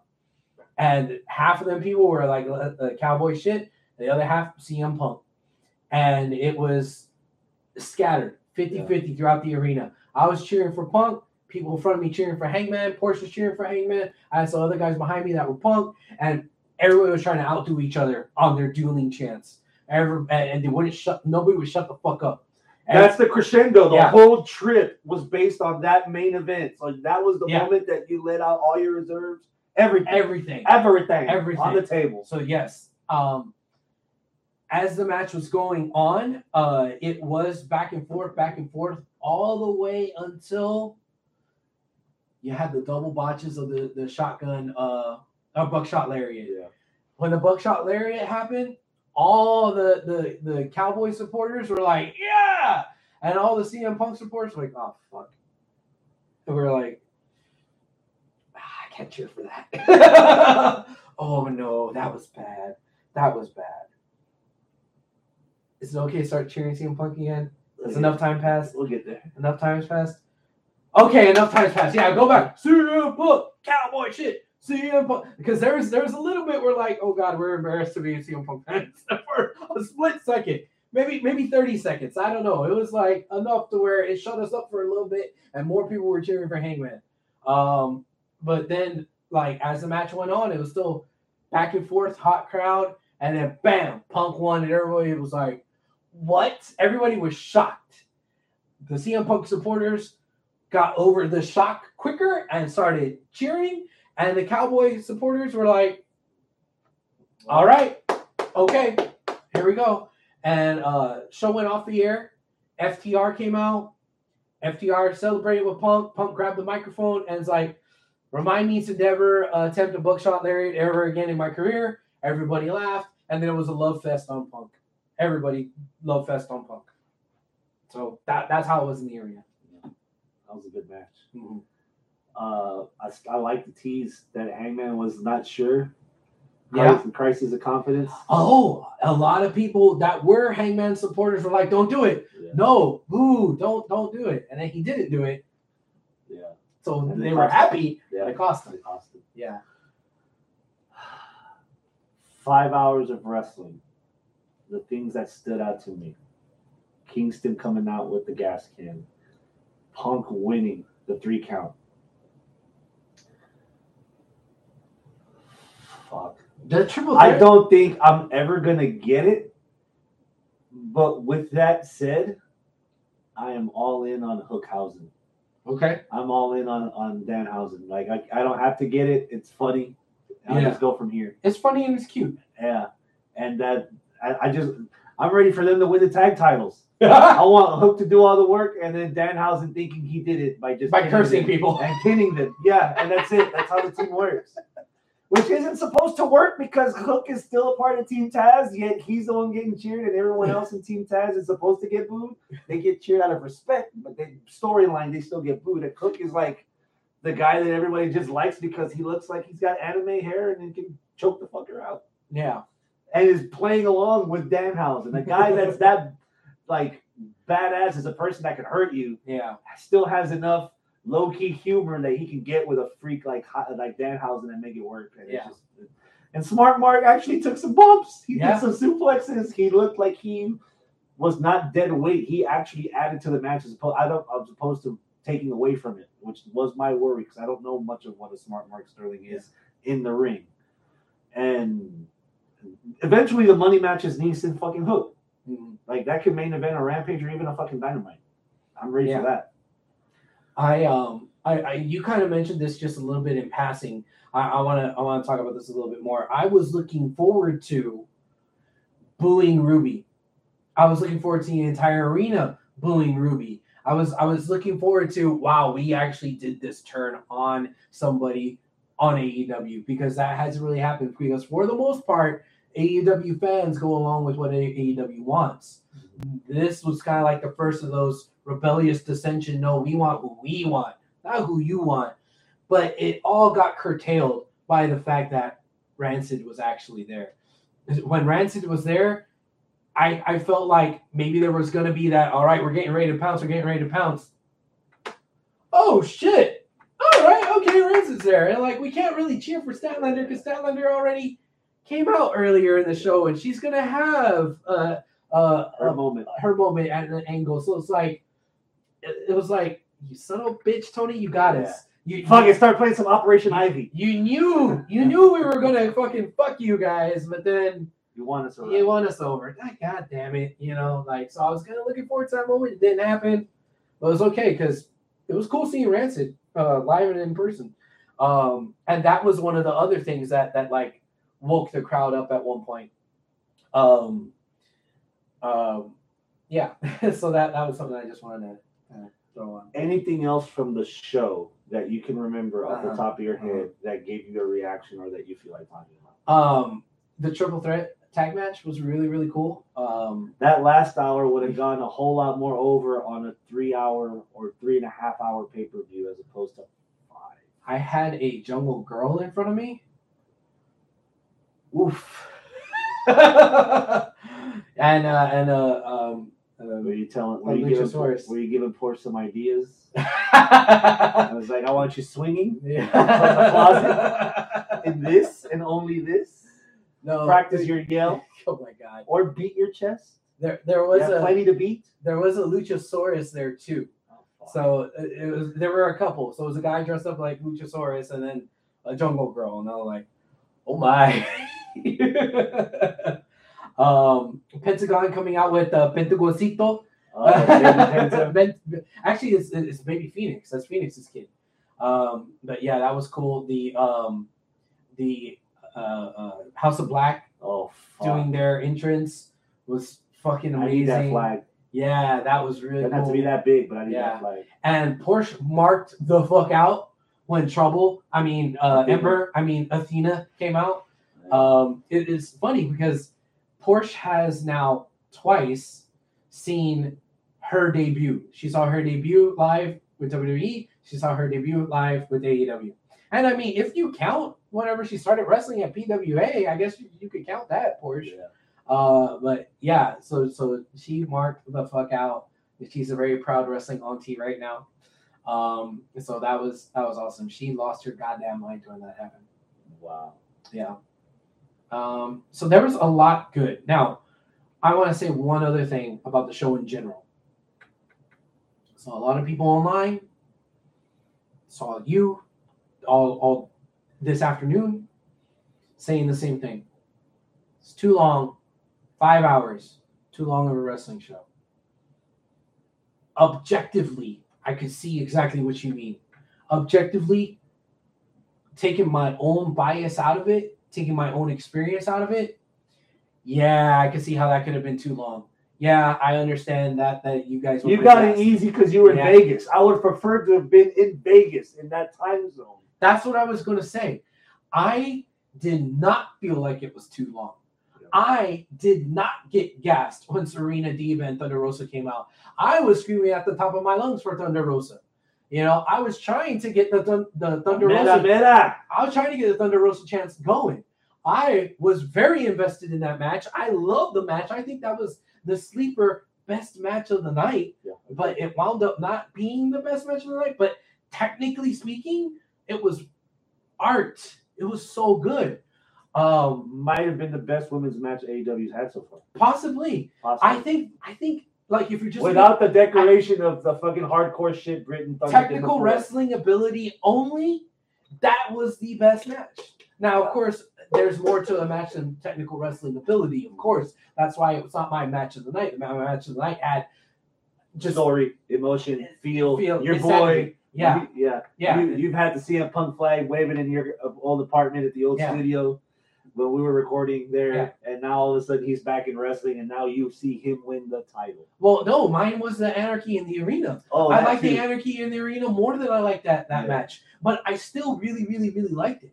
But I, I like I said, I never had as much fun in an arena with other people as a collected experience that I did with Anarchy in the arena. Even though I care more about Punk, I love the fact that I witnessed CM Punk winning the title for the first time in eight years after him leaving forever, after watching him wrestle the day that it was supposed to be Benoit.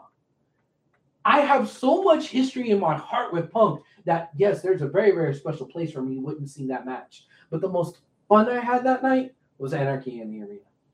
But yeah, um, what I was going to say is that to me, it didn't feel like it was too long. My personal experience, my personal experience is like, fuck, it's main event time already. We don't have another match.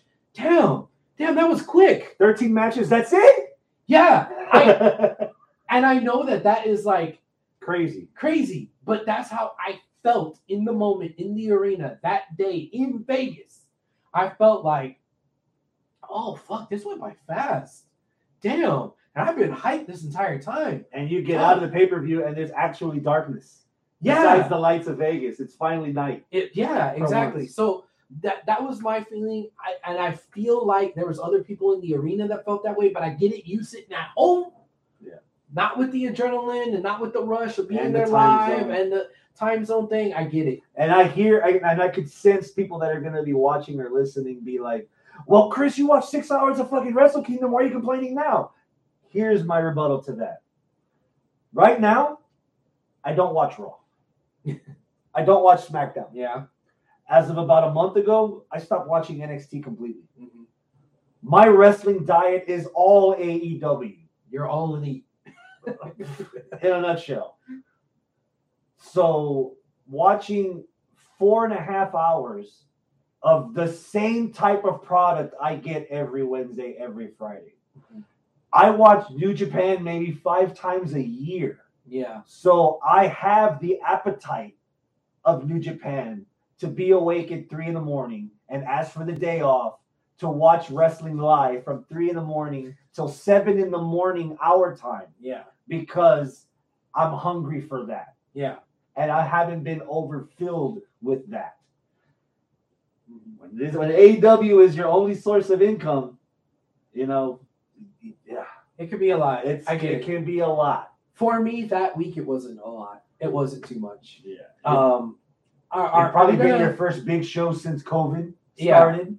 So Yeah. you had a lot of Mhm. pent up And- a lot of things. And I feel like we're winding down our AEW talk, or our Double or Nothing talk, but there is something that we just didn't really talk about. Wardlow and MJF. Wardlow and MJF. That's what I was gonna close that part. Oh, okay, then please let's let's So- start. Okay, Wardlow is so over, and and I think it was MJF that got him over, and the writing got him over, and it it it's just good, and I'm glad that it's good like that because people are really behind Wardlow. Wardlow does not need his "This is war" shitty entrance music.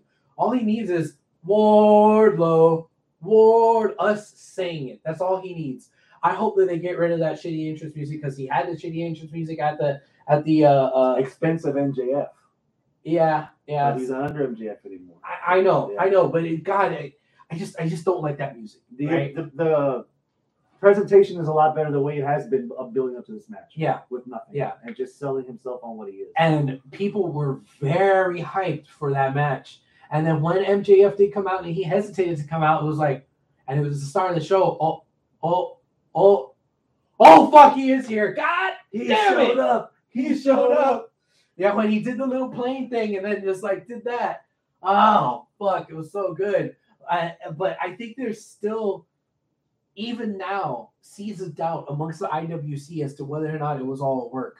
It Even might have though- started that way. Yeah, could he have worked himself into a shoot? saying for Could a have- long time Yeah. that hey, all these scrub. Well, we'll get to that later. Did he work himself into the shoot? Did he shoot himself into a work? Did he show up just to show up to fulfill his contractual obligations because Tony Khan threatened litigation? I don't know. this weekend definitely opened up the eyes that AEW is worth a lot more with MJF there. Mm-hmm. But on also, and this you could be taken both ways, MJF is worth more with AEW. Because as badass as, as MJF has been from the first double or nothing, there wasn't nobody running to the YouTubes or running to subscribe to be in to watch fucking um um whatever the, the I forget the name of the group where it was fucking uh, MJF Pinnacle? and Holliday. Oh, MJF and Holliday on fucking MLW. Oh. Those ratings weren't going up. So as badass as MJF was, he wasn't bad enough that he could take all of that adulation and boost that company. So Okay. MJF right now is at his most valuable in AEW. There's no guarantee if MJF goes to New Japan that they're going to get 80,000 more buys because MJF is on it, or they're going to get 60,000 more subscriptions to the network because MJF is on it. There's no guarantee MJF will be even be any kind of a success in the In fucking in the fucking marionette kind of life that WWE is, where all they do is pull your strings and you do how they want to do it. Or if you find scissors to cut it, you follow Naomi and fucking Sasha. to the unemployment line. Yeah, Yeah, so it was a it was a huge enlightenment. yeah. That whole weekend of MJF fucking Odyssey. It, it, it, it is, and it's continuing to be. Um, but that match was just great. It was exactly what it needed to be. Yes, people were chanting for ten power bombs when he was still at like three. Yeah. you know, um, and and when he did it, I, I know a lot of this is about MJF, but a lot of this is also about Wardlow. I think Wardlow has been made, and the speculation that well maybe MJF is going to come back just to lay down for Wardlow because he doesn't want to screw over Wardlow, right? Because that that's still his friend. Okay, I get it. Like you can make arguments either way. You can make an argument that it's a work. You can make an argument that it's a shoot. Or like like we just mentioned, it could have been a, a shoot that turned into a work or a work that turned into a shoot or it weaved back and forth in between. We don't really know. But either way, god damn, I'm entertained by the fucking TV that it produced. Both on Dynamite, both uh, at the pay-per-view, and now what we're seeing going on, you know, this week. um do we want to get into that into this week now? Anything else with double or nothing, or we just did we just wrap a ball around it? I think we did. I think we're uh, overall 10. I give it a 10. Nine. Nine. Why? Because it's too long? Too long and too carbon copy. The only things that stood out that was different from everything that AW has been was the women's match and the Wardlow squashing. Okay. That was it. Everything else was exactly like everything that's on AEW every week. When everything is is is, is a priority, nothing's a priority. Where everything is the same, no one stands out. Mhm. So when you have the technical masterpiece from two women, Mm-hmm. and then you have the storytelling of MJF getting the absolute shit beat out of him, deservedly so Yeah. that's that's what stands out to me. Not saying that the rest of it was bad because I obviously watched it. I obviously continued to watch it, and I'm obviously still watching now because it's my only diet of pro wrestling. Yeah. But your big show of the uh, of one of the, your your pillars of the fucking brand. Yeah. There needs to be more that stands out. That when I mentioned in our chat, I was like, man, we could have used the comedy bit of Hookhausen somewhere Ah, in between yeah. the pay per view Mhm. to break up some of the monotony, which is flip, spot, flip, kick out, flip, spot, flip, kick out, kick out, flip, kick out, spot, kick out, flip, kick out, spot. But that, that's what that is. Okay. It's still good. We're Yeah. watching. We Yeah, love it. We drooling. We rubbing. But there had to have been like the breather. And I'm not saying breather as in this is where you go get your your concessions. This is where you go take your league. No, this is where You breathe the roller coaster, the ups and downs. It lets you so you're not at four four hours in, four and a half hours in, going. Yeah. You know, especially if the plan is to keep doing this, and the other plan of, oh, Tony Khan's like, we're gonna try to edge this out as long as we can because we don't want to compete with the final quarter of the fucking finals. Fuck that. Yeah. If people bought your pay per view, they bought your pay per view. Yeah. Yeah, I do not believe the idea. I do, or unless numbers are shown to me, I do not believe the concept of oh, the um, Western Conference Final game just ended. There's an hour left in AEW. Let's drop sixty bucks as a collective to, To watch, the last hour. There's Mhm. no replay option. There's Yeah. no rewind. There's no mierda like that. And just Yeah. to watch, even though that one hour was fucking stacked, women Mhm. tagged, Mhm. Punk. Monday rolls around and we get FTR and CM Punk in the tag match. Mhm. So I did not really get to see all the different botches of the week from AEW. There was a lot. There was a lot of little botchy stuff. Um, one thing that I did, and the reason why I didn't get to see it, uh, unless it was like super obvious, was because I was in the stands and I was kind of far away, but I was close enough to where it was easier to watch the the the, the ring Then than to watch the screen.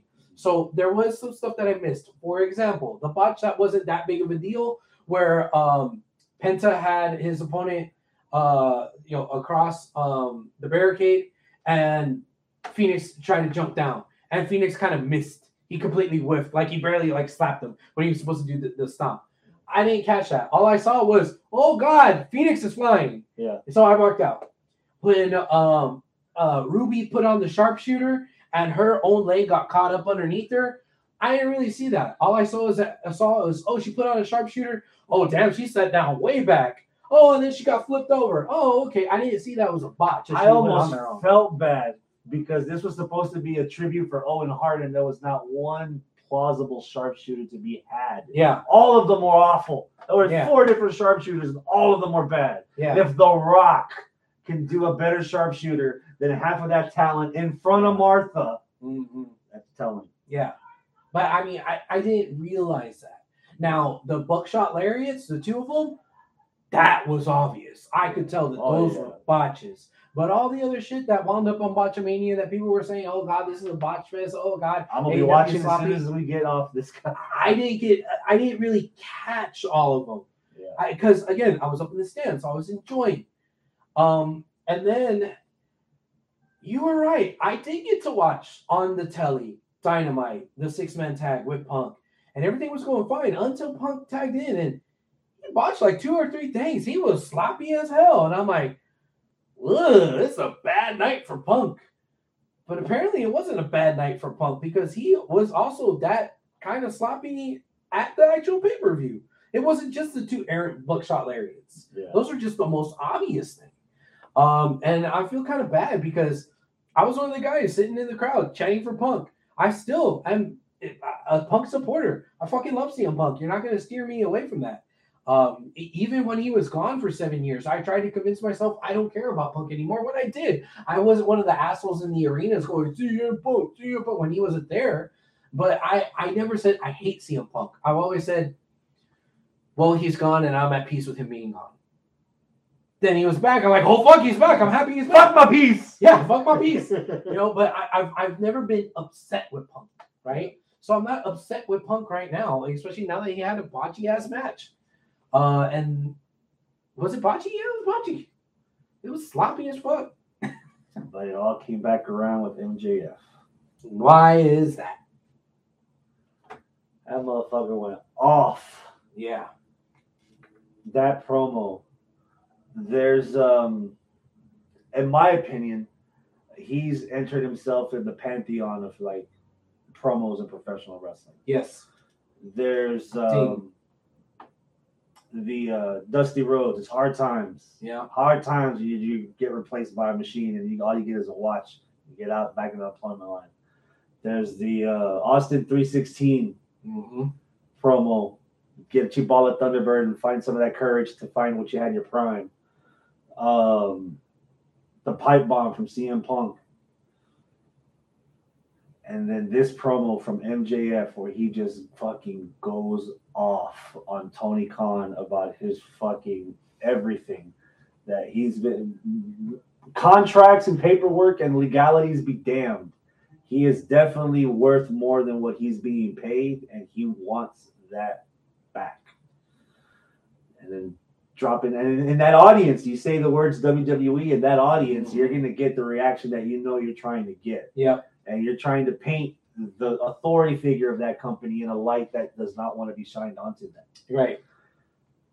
And so, uh, especially in the night where fucking uh, Warner Media executives are fucking there watching at a sold out Kia Forum in LA, in, Yeah. in Inglewood, Yeah. you know, he he made he made it damn clear to everyone that didn't already know it and solidified it to the people that he did.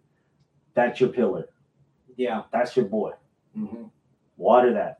Watch it grow into a fucking Power Ranger villain. You know, it's gonna get out of hand.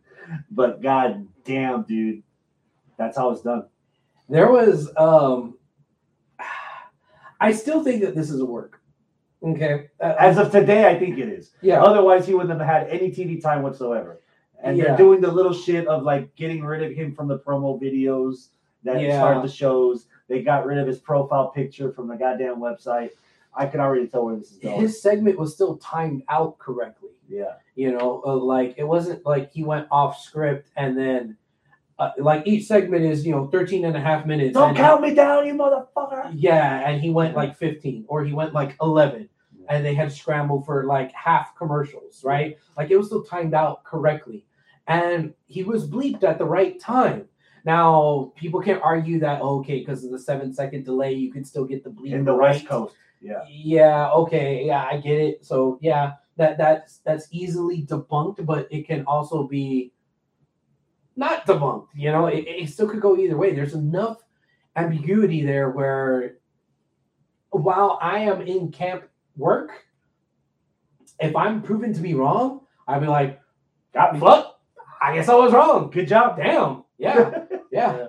Um, if this is a work, this is fucking masterful. This is the best thing that we've seen in wrestling ever since the summer of punk. Um, if this is not a work, if this is all shoot, this is bad fucking news for Tony Khan and AEW. Tony Khan has legitimately dropped the ball on MJF. MJF has fucked himself over for for the foreseeable future as the guy they can't work with. Yeah, sure, he might get a contract with WWE, but what happens if he starts pulling that kind of shit with Vince? You know, he's he's gonna be in the same boat as Naomi and Sasha. You know, Naomi and Sasha right now i- i- are fucking pariahs. There's a lot of people that still support them. You know, internet wrestling community. They don't, they don't have to actually shell out the ducats to pay them.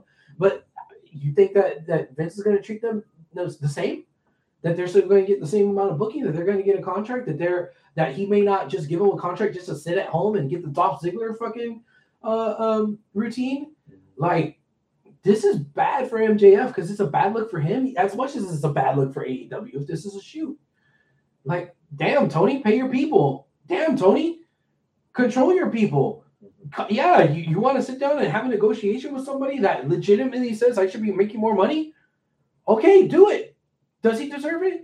Yeah, you've even said he's one of the pillars of your company and you're paying him less than what you're paying fucking Christian. Like, I get it. Christian's a legend. Nobody can take away what Christian has done in his fucking career, but you're not using him for the amount of money that you're paying him.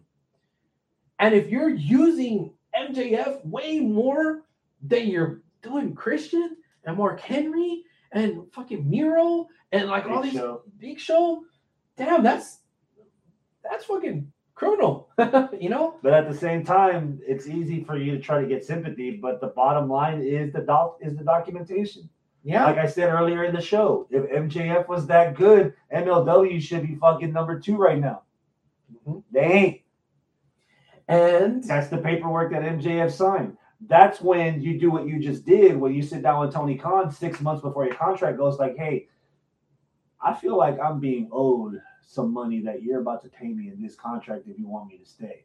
So you're gonna basically quadruple my pay, because you're not paying me for what I can do. You're paying me for what I did for you to get to this point. I want the better. I want the better percentage on my merchant. I want bust. I don't need to worry about that. That's when you make a stand.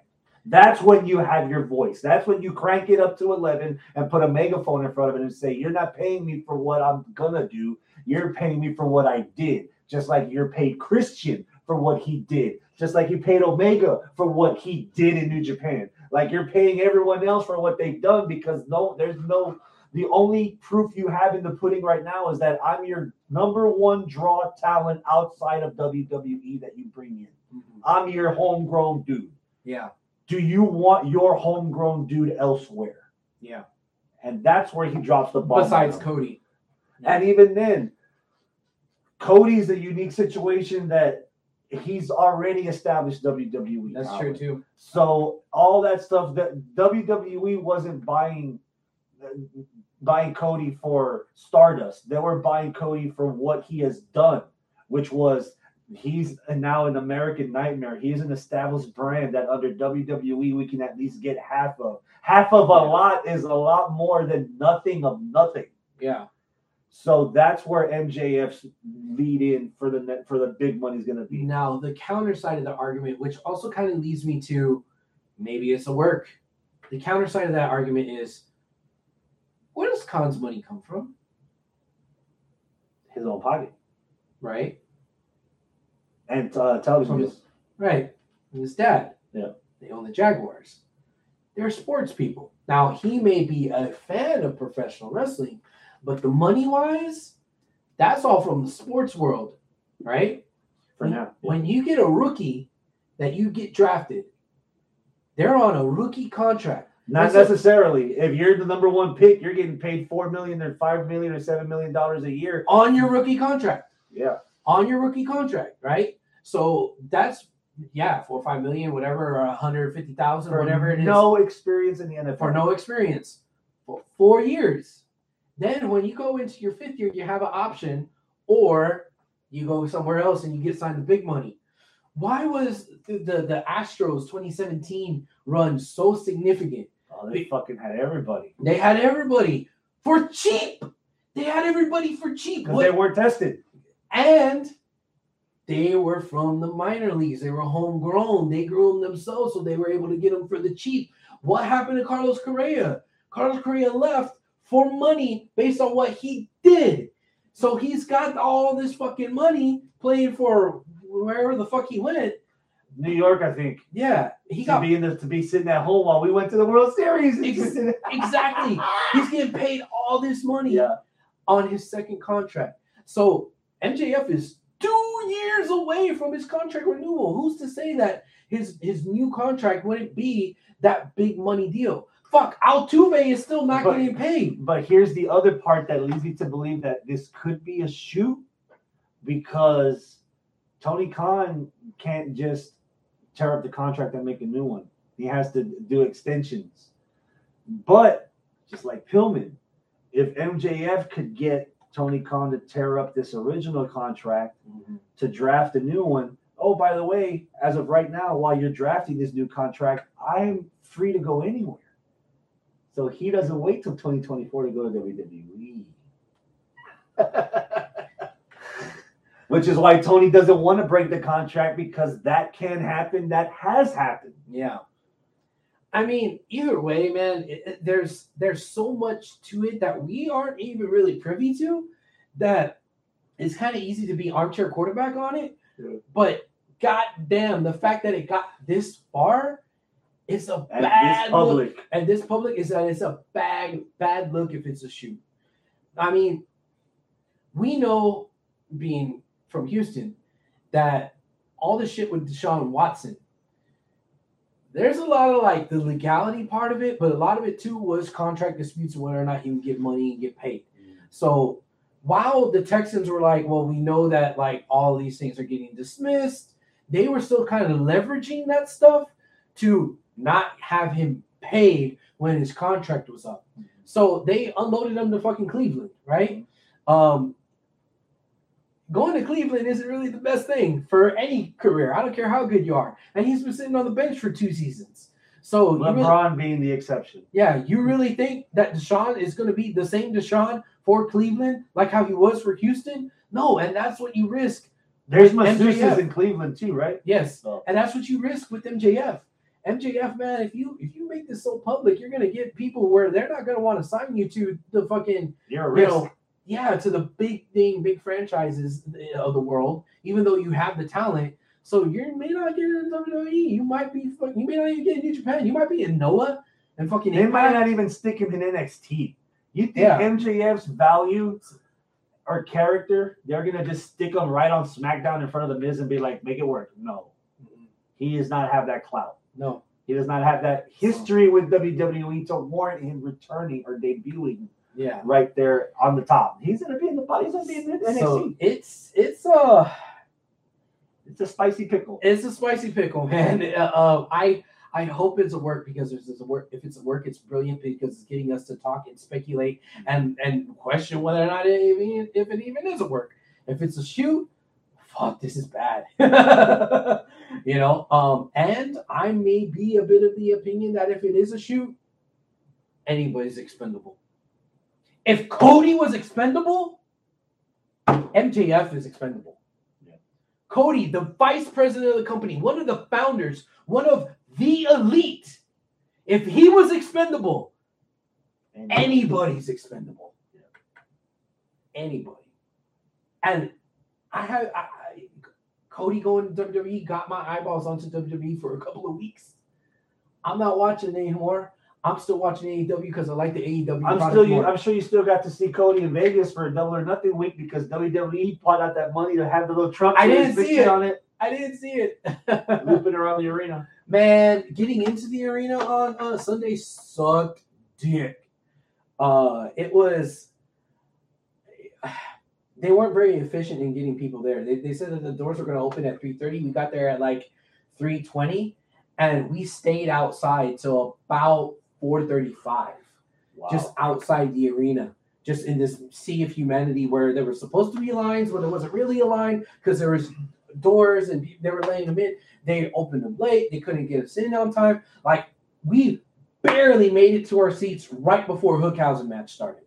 so there's another gripe that's been floating around. Now I think that's more on the T-Mobile Arena than it is AEW, but I don't know. There's another gripe that's floating around. You might have missed this because it was on commentary. So the best kept secrets are the ones that are kept secret. Okay. And there was one that wasn't any longer by the time Double Nothing came around. We, thanks to Vince McMahon, have been predisposed to pay no more than $9.99 for a wrestling pay-per-view Right. because we had the network. Yeah. So all of a sudden, when we're having to pay fifty dollars again for a prime pay per view, regardless of how good it is, Yeah. even if it's high quality, mm-hmm. fifty dollars is still fifty dollars. Yeah. Sixty in HD. Yeah. However, this is your little Vegas hack, because if you have a VPN mm-hmm. on your internet browser, mm-hmm. then you can download FITE TV and you can do it over you can use an overseas account or overseas address. Okay. And overseas, you're only paying $20 American Really? instead of 60 if you're going through FITE uh, FITE TV during through a uh, VPN Mm. on your internet Okay. service. Okay. Apparently, by this time, the AEW got wind of it. So there had been this huge issue on the Bleacher Report app or FITE TV app that was preventing people from actually getting logged in to actually watch the show, mm. even if they'd already prepaid, even if they prepaid the correct way, because they were not accepting purchases for the pay per view through a VPN. You had to have a, a oh. valid open IP Okay. address. Okay. Okay. And so they were cut, they were shutting that shit down. But in the process, a lot of people that were not using traditional cable or mm-hmm. satellite to buy this pay per view yeah. were really getting boned, Oh fuck. both in price and in accessibility once they actually were able to get in. Okay. The, the point that halfway through the Hookhausen match, they welcomed everyone from on Bleacher or on FITE TV that the uh, Oh that, really? that the fucking network issues were resolved. wow. And again, the, every, every pay per view that AW's had on like Bleacher Report and on FITE, the service is shoddy at best. Like it Mhm. goes in and out, or you just lose connection altogether. Mm. So, and then which adds on to where Scott had already ordered the show. We couldn't go. I don't know if Scott told Travis at the time. I didn't bring it up in the, in the group chat with the three of us. Travis offered to host the show Mhm. if we if anybody else was willing to pay for it. Scott and I could have dropped 20. He could have dropped 20. Travis could have filled in the other 20. But no, we got to the point that he won't pay shit. And like in that case, fuck, it, I would just stay home. Yeah. And so I want, and I wanted to watch. I was even to the last minute, till the last hour, I was contemplating going to the Cinemark. Mhm. The Cinemark in Pasadena was almost sold out. Really? Yeah. So What? I might actually go to the theater next go around For just for the Door? vibe. Yeah, if Forbidden Door sells that much, just to be in a room with fans like ourselves, maybe Okay. even push the little podcast a little bit. Oh yeah, you know. But to to get that environment, because for the last, even with WrestleMania, if it wasn't fucking thirty dollars a ticket, I would have I would have maybe gone, you know. But Yeah. at that at this point, I'm gonna just have just to say that I did to see what the vibe would be like in the theater, relaxed, reclined chairs. Yeah. But then if we're going five and a half hours, I'm gonna be knocked out by two. yeah. yeah. Well, I think they're trying to make Double Nothing one of their flagship shows, so maybe that's why they're making it a little bit longer. And the don't know. Memorial, the Memorial Day weekend actually helped it because Yeah. most of us were gonna be off on Monday. Mhm. Uh, anything else from Wednesday that got your attention? Uh, I'm trying to remember, but probably not. No. Okay.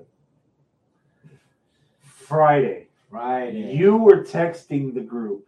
You were filling us in. I'm at House of Blues watching this badass ACDC cover band called Back in Black. The charm of this band is that the lead singer kind of looks like the lead singer, but not just that. He uh, he has a like a, a RuPaul kind of performance.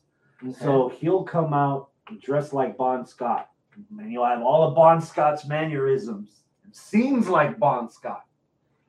And then maybe five or six songs in, he comes out, he, he leaves, mm-hmm. and then he comes back out dressed like Brian Johnson in the vest, in the little hat. And he has Brian Johnson's mannerisms. And Brian Johnson has a distinct difference in his voice from Bon Scott, and you can tell when he sings it. He has the two discernible voices, and both of them are spot the fuck on. really. And the band is tight. There are cover bands that you look, you see them play a five songs in, you're thinking, man, they can use another couple hours in the tuning room or in the mhm. practice room. There, that's some of that's just not good. Nah, man, you got your fucking money's worth okay. with Back in Black. But halfway through, I'm reading this group text with the, with you and me and Hector and Arnold, and Arnold's like, "What's going on?" And Hector's just like silent, just watching the world burn with popcorn. And you're sending, you're drip feeding us these texts, and nothing is on Facebook either. So I'm Yeah. like, "What the fuck is going on here?" And Yeah. Rampage is live Yeah. live from Ontario, nine to ten. So like, what's going on? And the first thing I, I hear is, oh, they opened the show with. But I, I saw that episode this morning. Mhm. I got up at ten. First thing I did, pulled up the phone, got on my um, space browser on, on the internet, found my way to an episode, Mhm. saw it. Bucks versus Lucha Bros. Oh, that was so good. Me, That was so good. That's what you expect from I- Bucks versus Lucha it's kind of like a gaslighting choice. I want to make it my match of the week pick, even though that's we pick that every time they do it. It was our match of the year list a few years ago in a fucking cage. every time. Every time they do Every it, we put do it. You Yeah. know? Yeah. Fuck. I always feel unfair doing it. It's Match, match with Canada. I don't know if you like have picked, but goddamn, I mean, they were pulling out. you don't want to go with Punk Hangman or with the Anarchy in the Arena? One of those two as your match of the week? Definitely wouldn't be match of the year. Okay. Neither one of them. Neither one of them. Okay. No. This match, the the Oh, no.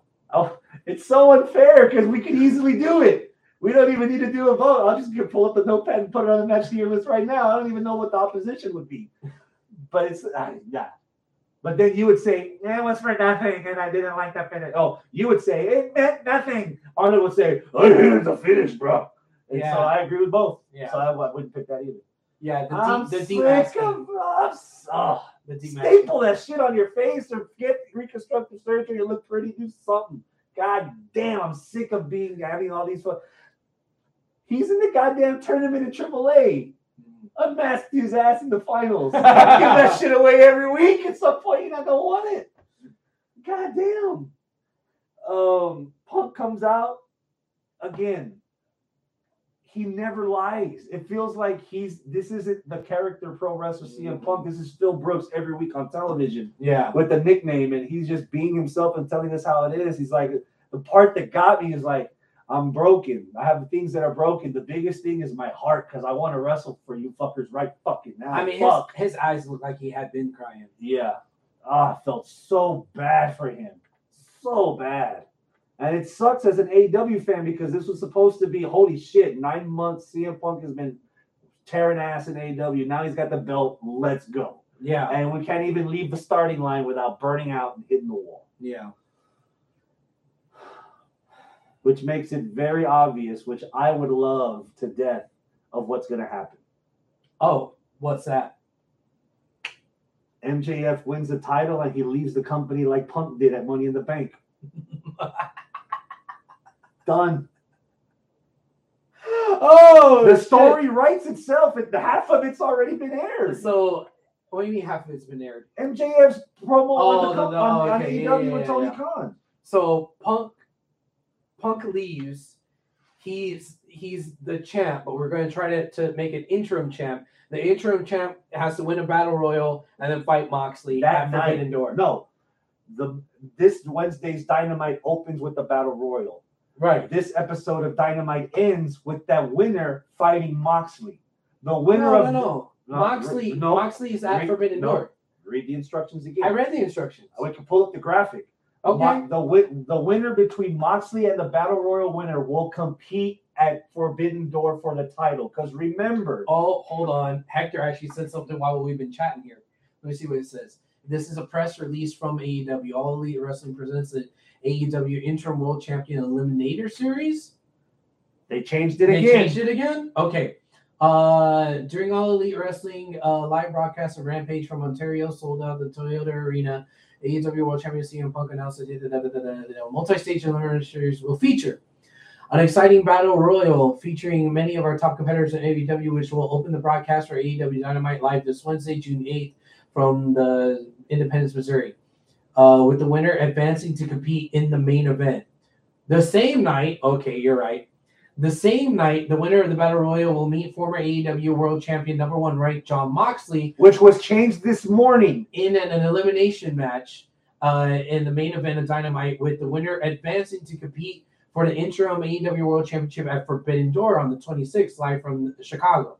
Meanwhile, on June 12th, New Japan Pro Wrestling Dominion event from uh, Osaka, shit! Osaka-jo Hall Oh. highly decorated New Japan stars and longtime uh, rivals Hiroshi Tanahashi and Hirooki Goto will face off in an eliminator match for the interim AEW World Championship. The winner also advancing to Forbidden Door on the 26th. The winner of the June 8th elimination match will feature the winner of the New Japan's June 12th Tanahashi versus Goto match at the main event of Forbidden Door on June the 26th to crown the interim AEW champion.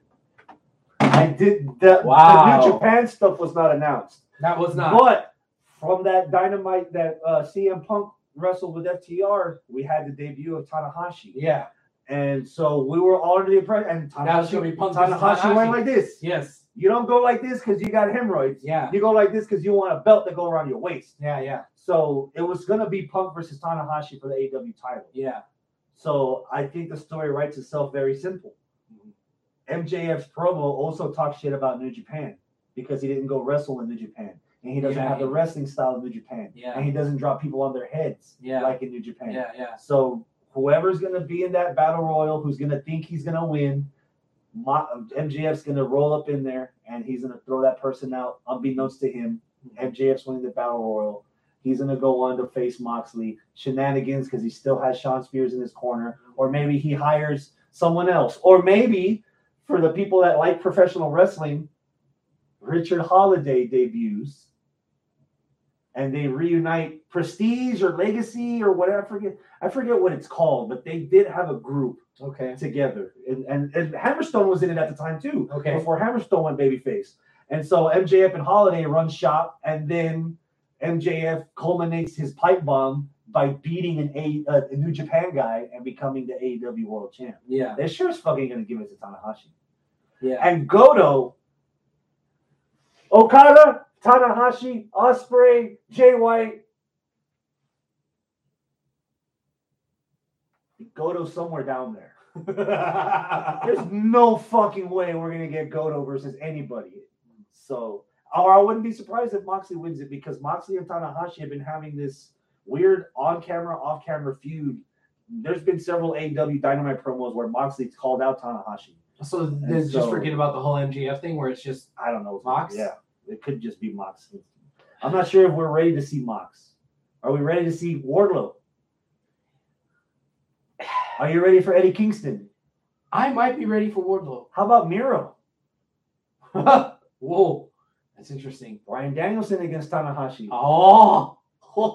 which would mean a rematch. Let's within, go. Which would mean a rematch within Blackpool Combat Club, Moxley versus Danielson on Dynamite, to get towards that, and Regal blessing the winner, and still the love of the group, and Eddie coming out and and costing one of them the match. And that continues the friction between Eddie and Blackpool Com- Combat Club. Mhm. but no, man, There's a lot of good stuff in there. You asked me about Wardlow. I think it eventually Wardlow was going to get there anyways. So if this injury sped up that process, I think I'm okay with it because I think he's over enough to where people will be like, "Fuck yeah, let's go, Wardlow." I um, a good surprise. I am one of- especially if you're just going to be the interim champ.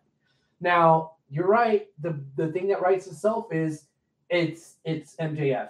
MJF has the belt, leaves, but then you have the champ come back who has the real belt because you were just interim champ, and then you have two titles, which is just like with somewhere a Punk. What if it's Hangman? It could we be never Hangman. got Hangman Moxley. No, Hangman versus Tanahashi. yeah. And that's where Hangman turns heel oh. oh, to get the belt back. And we get a heel Hangman against a face Punk when Punk comes back from his foot oh injury. man, to, to determine who's not the interim anymore. I'm I'm the kind of pro wrestling fan that wants to watch the wrestling world burn. so what if Wardlow power bombs Kazuchika Okada ten times and takes the New Japan title? Oh my god. You don't think the New Japan fans will want a Gaijin like fucking Wardlow Yeah. tearing up G1 Yeah. As champ cool. And Okada fighting back from underneath cool. Mhm. where he got power bombed into oblivion Yeah. to bring that back? Like, I'm getting goosebumps right. There's this whole Forbidden Door stuff. This is not one of those throwaway. Oh, this is just an exhibition for fans to just cream all over. There's a lot of possible ramifications from this show. That's not going to just be a throwaway sixty bucks on pay per view. Yeah. sucks for everybody in Chicago that wanted to see Punk against Tanahashi. But then again, they wanted to see Punk Okada anyway. Yeah. So, and then that would have been the other thing. I was like, I, I would my my long term booking is I would have, I would have Bryan Danielson win the G one climax and have because all this Forbidden Door crap and all these debuts that we've been getting in AEW, what's New Japan gotten out of it so far? Not much Mhm. other than a little bit of exposure.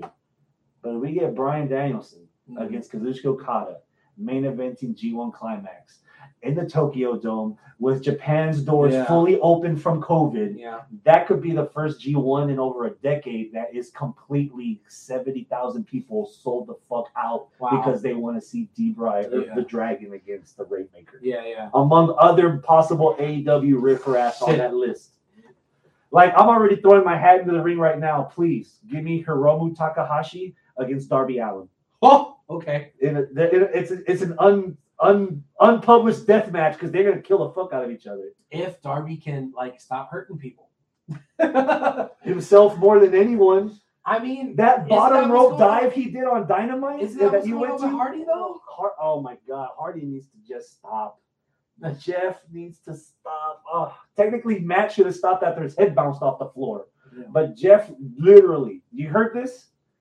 He forgot the whole double or yeah, nothing he match after the match at all. Which he's had a, he has nothing to prove, dude. Yeah. Nothing. Yeah. I would actually wouldn't be surprised. I would actually be pleasantly surprised if he was like the the authority figure. The only bad thing about the whole MJF situation, just to run back to it real quick, is that I do not want another fucking owner of a wrestling company be a character on fucking television. Go away. No, no, no, you're don't wrong. want that. You're wrong. You're wrong. You're wrong. I don't want another fucking owner of a company being a heel on wrestling television. He can't do either because he's all out there. See the scrum, the media scrum where he like Yeah. oh, he looked like, oh man, I don't want to be that guy that piles on for all the shit that he does. He's passionate. It's his own money as opposed to publicly uh, publicly traded company Yeah, like WWE. He's a fan and has a, a weird pseudo respect love obsession of the business that would someone that rather than try to be bulletproof, he wants to react to every fire that every shot that's fired Mhm. to him the way he does, the way he did, obviously with the CM Punk stuff. That kind of character, I don't see him get Which- helping. Also, further makes me think this stuff with MJF isn't work. Him at the media scrum. We're not going to talk oh, about MJF at all. Yeah, fuck that guy. There's plenty of other people that deserve talent and shine over. Yeah, Spend that's the next not- hour about what you think MJF is. that's doing. not Tony Khan's MO. Some random person on fucking Twitter says some shit. He's responding. Yeah. You're telling me he's not going to respond to MJF when he can't get fucking Russo's name out of his mouth? He can't get Bischoff's name out of his mouth? You're telling me he's not going to sit there and talk shit on Twitter and on the media scrum about MJF? No, this is a work, man. A work. Damn good one. yeah, damn good one. That was a week. So I bought this out there. Two weeks actually. I bought this at the merch stand on Wednesday. I also bought uh Forty bucks. I don't remember. Uh I bought the back Blackpool Combat Club with the fist with the blood on it. I thought that that was a cool looking shirt. Get a poster? no, uh, I'm not a poster guy. Uh Porsche You got, got one of the Miz from a WWE Payback pay per view that you didn't even go to. Randy wanted that one because it was a perfume uh, themed Oh, poster and blah blah blah. Um, uh, Porsche got a Danhausen shirt and a uh, CM Punk shirt. Of course. Yes. So that was the merch that we bought. So then I find out this morning Mm-hmm.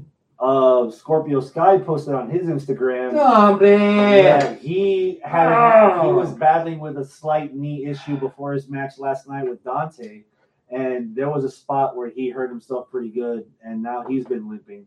Hopefully he Beat. doesn't. Hopefully he doesn't need surgery. But that's your AEW champ, and now your TNT champ, TNT, yeah, possibly on the shelf yeah. for And something's wrong with Thunder Rosa, so your women's champ is possibly on the shelf. Jeff Hardy is just like one one touch away from completely disintegrating. Yeah. Adam Cole's injured. He he got Adam Cole's injured. he got hurt, so that's why he sat out the ten man tag. He was on Commentary Oh, that's right. That's right. That's he's, right. he's nursing injuries and also. we had had uh, Hukao, yeah, Hikuleo. And that's why Jeff wasn't in that tag match. Christian was actually yeah. wrestling, which would further descent because everybody wants Christian to turn on jump on Jurassic Express. That would be a good place to start in that ten man when he's taking advice from Matt Hardy, his TLC Yeah, rival, yeah, yeah, instead of listening to Christian, and we can start doing. Yeah. Man, send me the check, dude, or send me the resume application. The um the segment immediately following MJF's promo. Was the returning ex WWE guy? Yes. Chef's kiss. the promo. Beautiful. I'm, it, I, this was my What's pick. up, Hector? This was my pick last year. It might be my pick this year. My feud of the year is Miro versus God or Jehovah, depending on what what what book yes. you read. But yes. God, dude, the stuff that he's been saying, Mhm. so well done because it's unlike anything Yeah. that you see in your sports entertainment or even your pro wrestling. You know, Uh, Hector says put Wardlow in the TNT title picture. Okay. Yeah. Keep keep him keep him warm until you're ready to put him in the main event picture. I think this is the opportunity where you can where you can win back some of that anti WWE love by giving it to an, a WWE guy that didn't get the opportunity. Imagine if Miro did beat fucking uh, Moxley and wound up right in Tanahashi for the AEW title. That's a guy like Aleister Black or like Ruby Soho that had all the potential to be Shit. big and wasn't and got the rug pulled out under them before they even got any momentum. Nah, Hector saying Wardlow versus Miro for TNT title. Damn, that does sound good though. Wardlow and Miro. Fuck. Nah. No. Give, give me Miro versus Ishii. Oh, Samoa Joe's also hurt. Your Ring of Honor champ is also hurt. That's why they had to do the backstage video where they had Lethal oh and them Oh attack shoulder, Joe's shoulder. He he's hurt also. He's being written off. Yeah, Son of a bitch, man. Everybody's hurt. yeah. War comes with casualties. Ask so. ask Ukraine. Shit. Uh, but we're still going. The Forbidden Door, their next big pay per view is three weeks away, four weeks away, Yeah. three weeks Something now, like that, something yeah. like that. Man, I can't wait. It's gonna be ridiculous. yeah. The lead up, there's gonna be fucking talent every week showing up on Dynamite. I mean, shit, man. The lead up oh, Okada already. has to show up this week to figure out what the hell's going on. the lead up already is fucking bonkers with with the Injuries. the punk stuff, MJF uncertainty, all that. Like it's already crazy. Fuck it, give me a promo battle between MA, MJF and Tama Tonga. Yeah. He they can talk a lot of serious shit. There's so many possibilities. We I talked mean, about talk about Osprey and and Zack Sabre. You know, doing something. Fucking ah shit. I don't know. Bullet, Bullet Club doing something. If we get somehow fucking Bey somehow in here, you know, I, I don't know, man. Because nobody's saying that Forbidden Door is only gonna be New versus, Japan. versus AEW. Yeah, New Japan AEW. There could be more fucking doors that come in and out with Impact and Noah and you know who who knows who who else. Jericho Triple Appre- Jericho Appreciation Society against the uh, family reunion of Los Ingobernables. Yeah, yeah, because we saw Rush. Andrade, Takagi, um, Naito, and Sanada against all five of fucking Jericho Appreciation Society Oh, in a nasty. You- you- I'm, I'm over here worried about bitching about fucking AEW being five hours long for double or nothing. I'm expecting Forbidden Door to be like eight. And I'm gonna be sitting there all fucking day drinking. Uh, it's gonna be two nights. two nights, yeah. Twice in a lifetime. Yeah. Uh, no, Hector wants Miro versus Takagi. Oh. Yes. Fuck. All right. Is that So this is probably the only time that we're ever gonna go without a script again or Bones outline. We just went with the flow, and we're about Yeah. to we're about to go double or nothing late. This was yeah, you for all the bitching you did about man five yeah, hours. but I haven't had this time with you. Oh. Five hours with you, I probably complained, but this has only been three. Oh, okay. I feel so special, so loved. All right, adios, my friends. Keep it classy. Get the fuck out of here. I don't even have a voice anymore.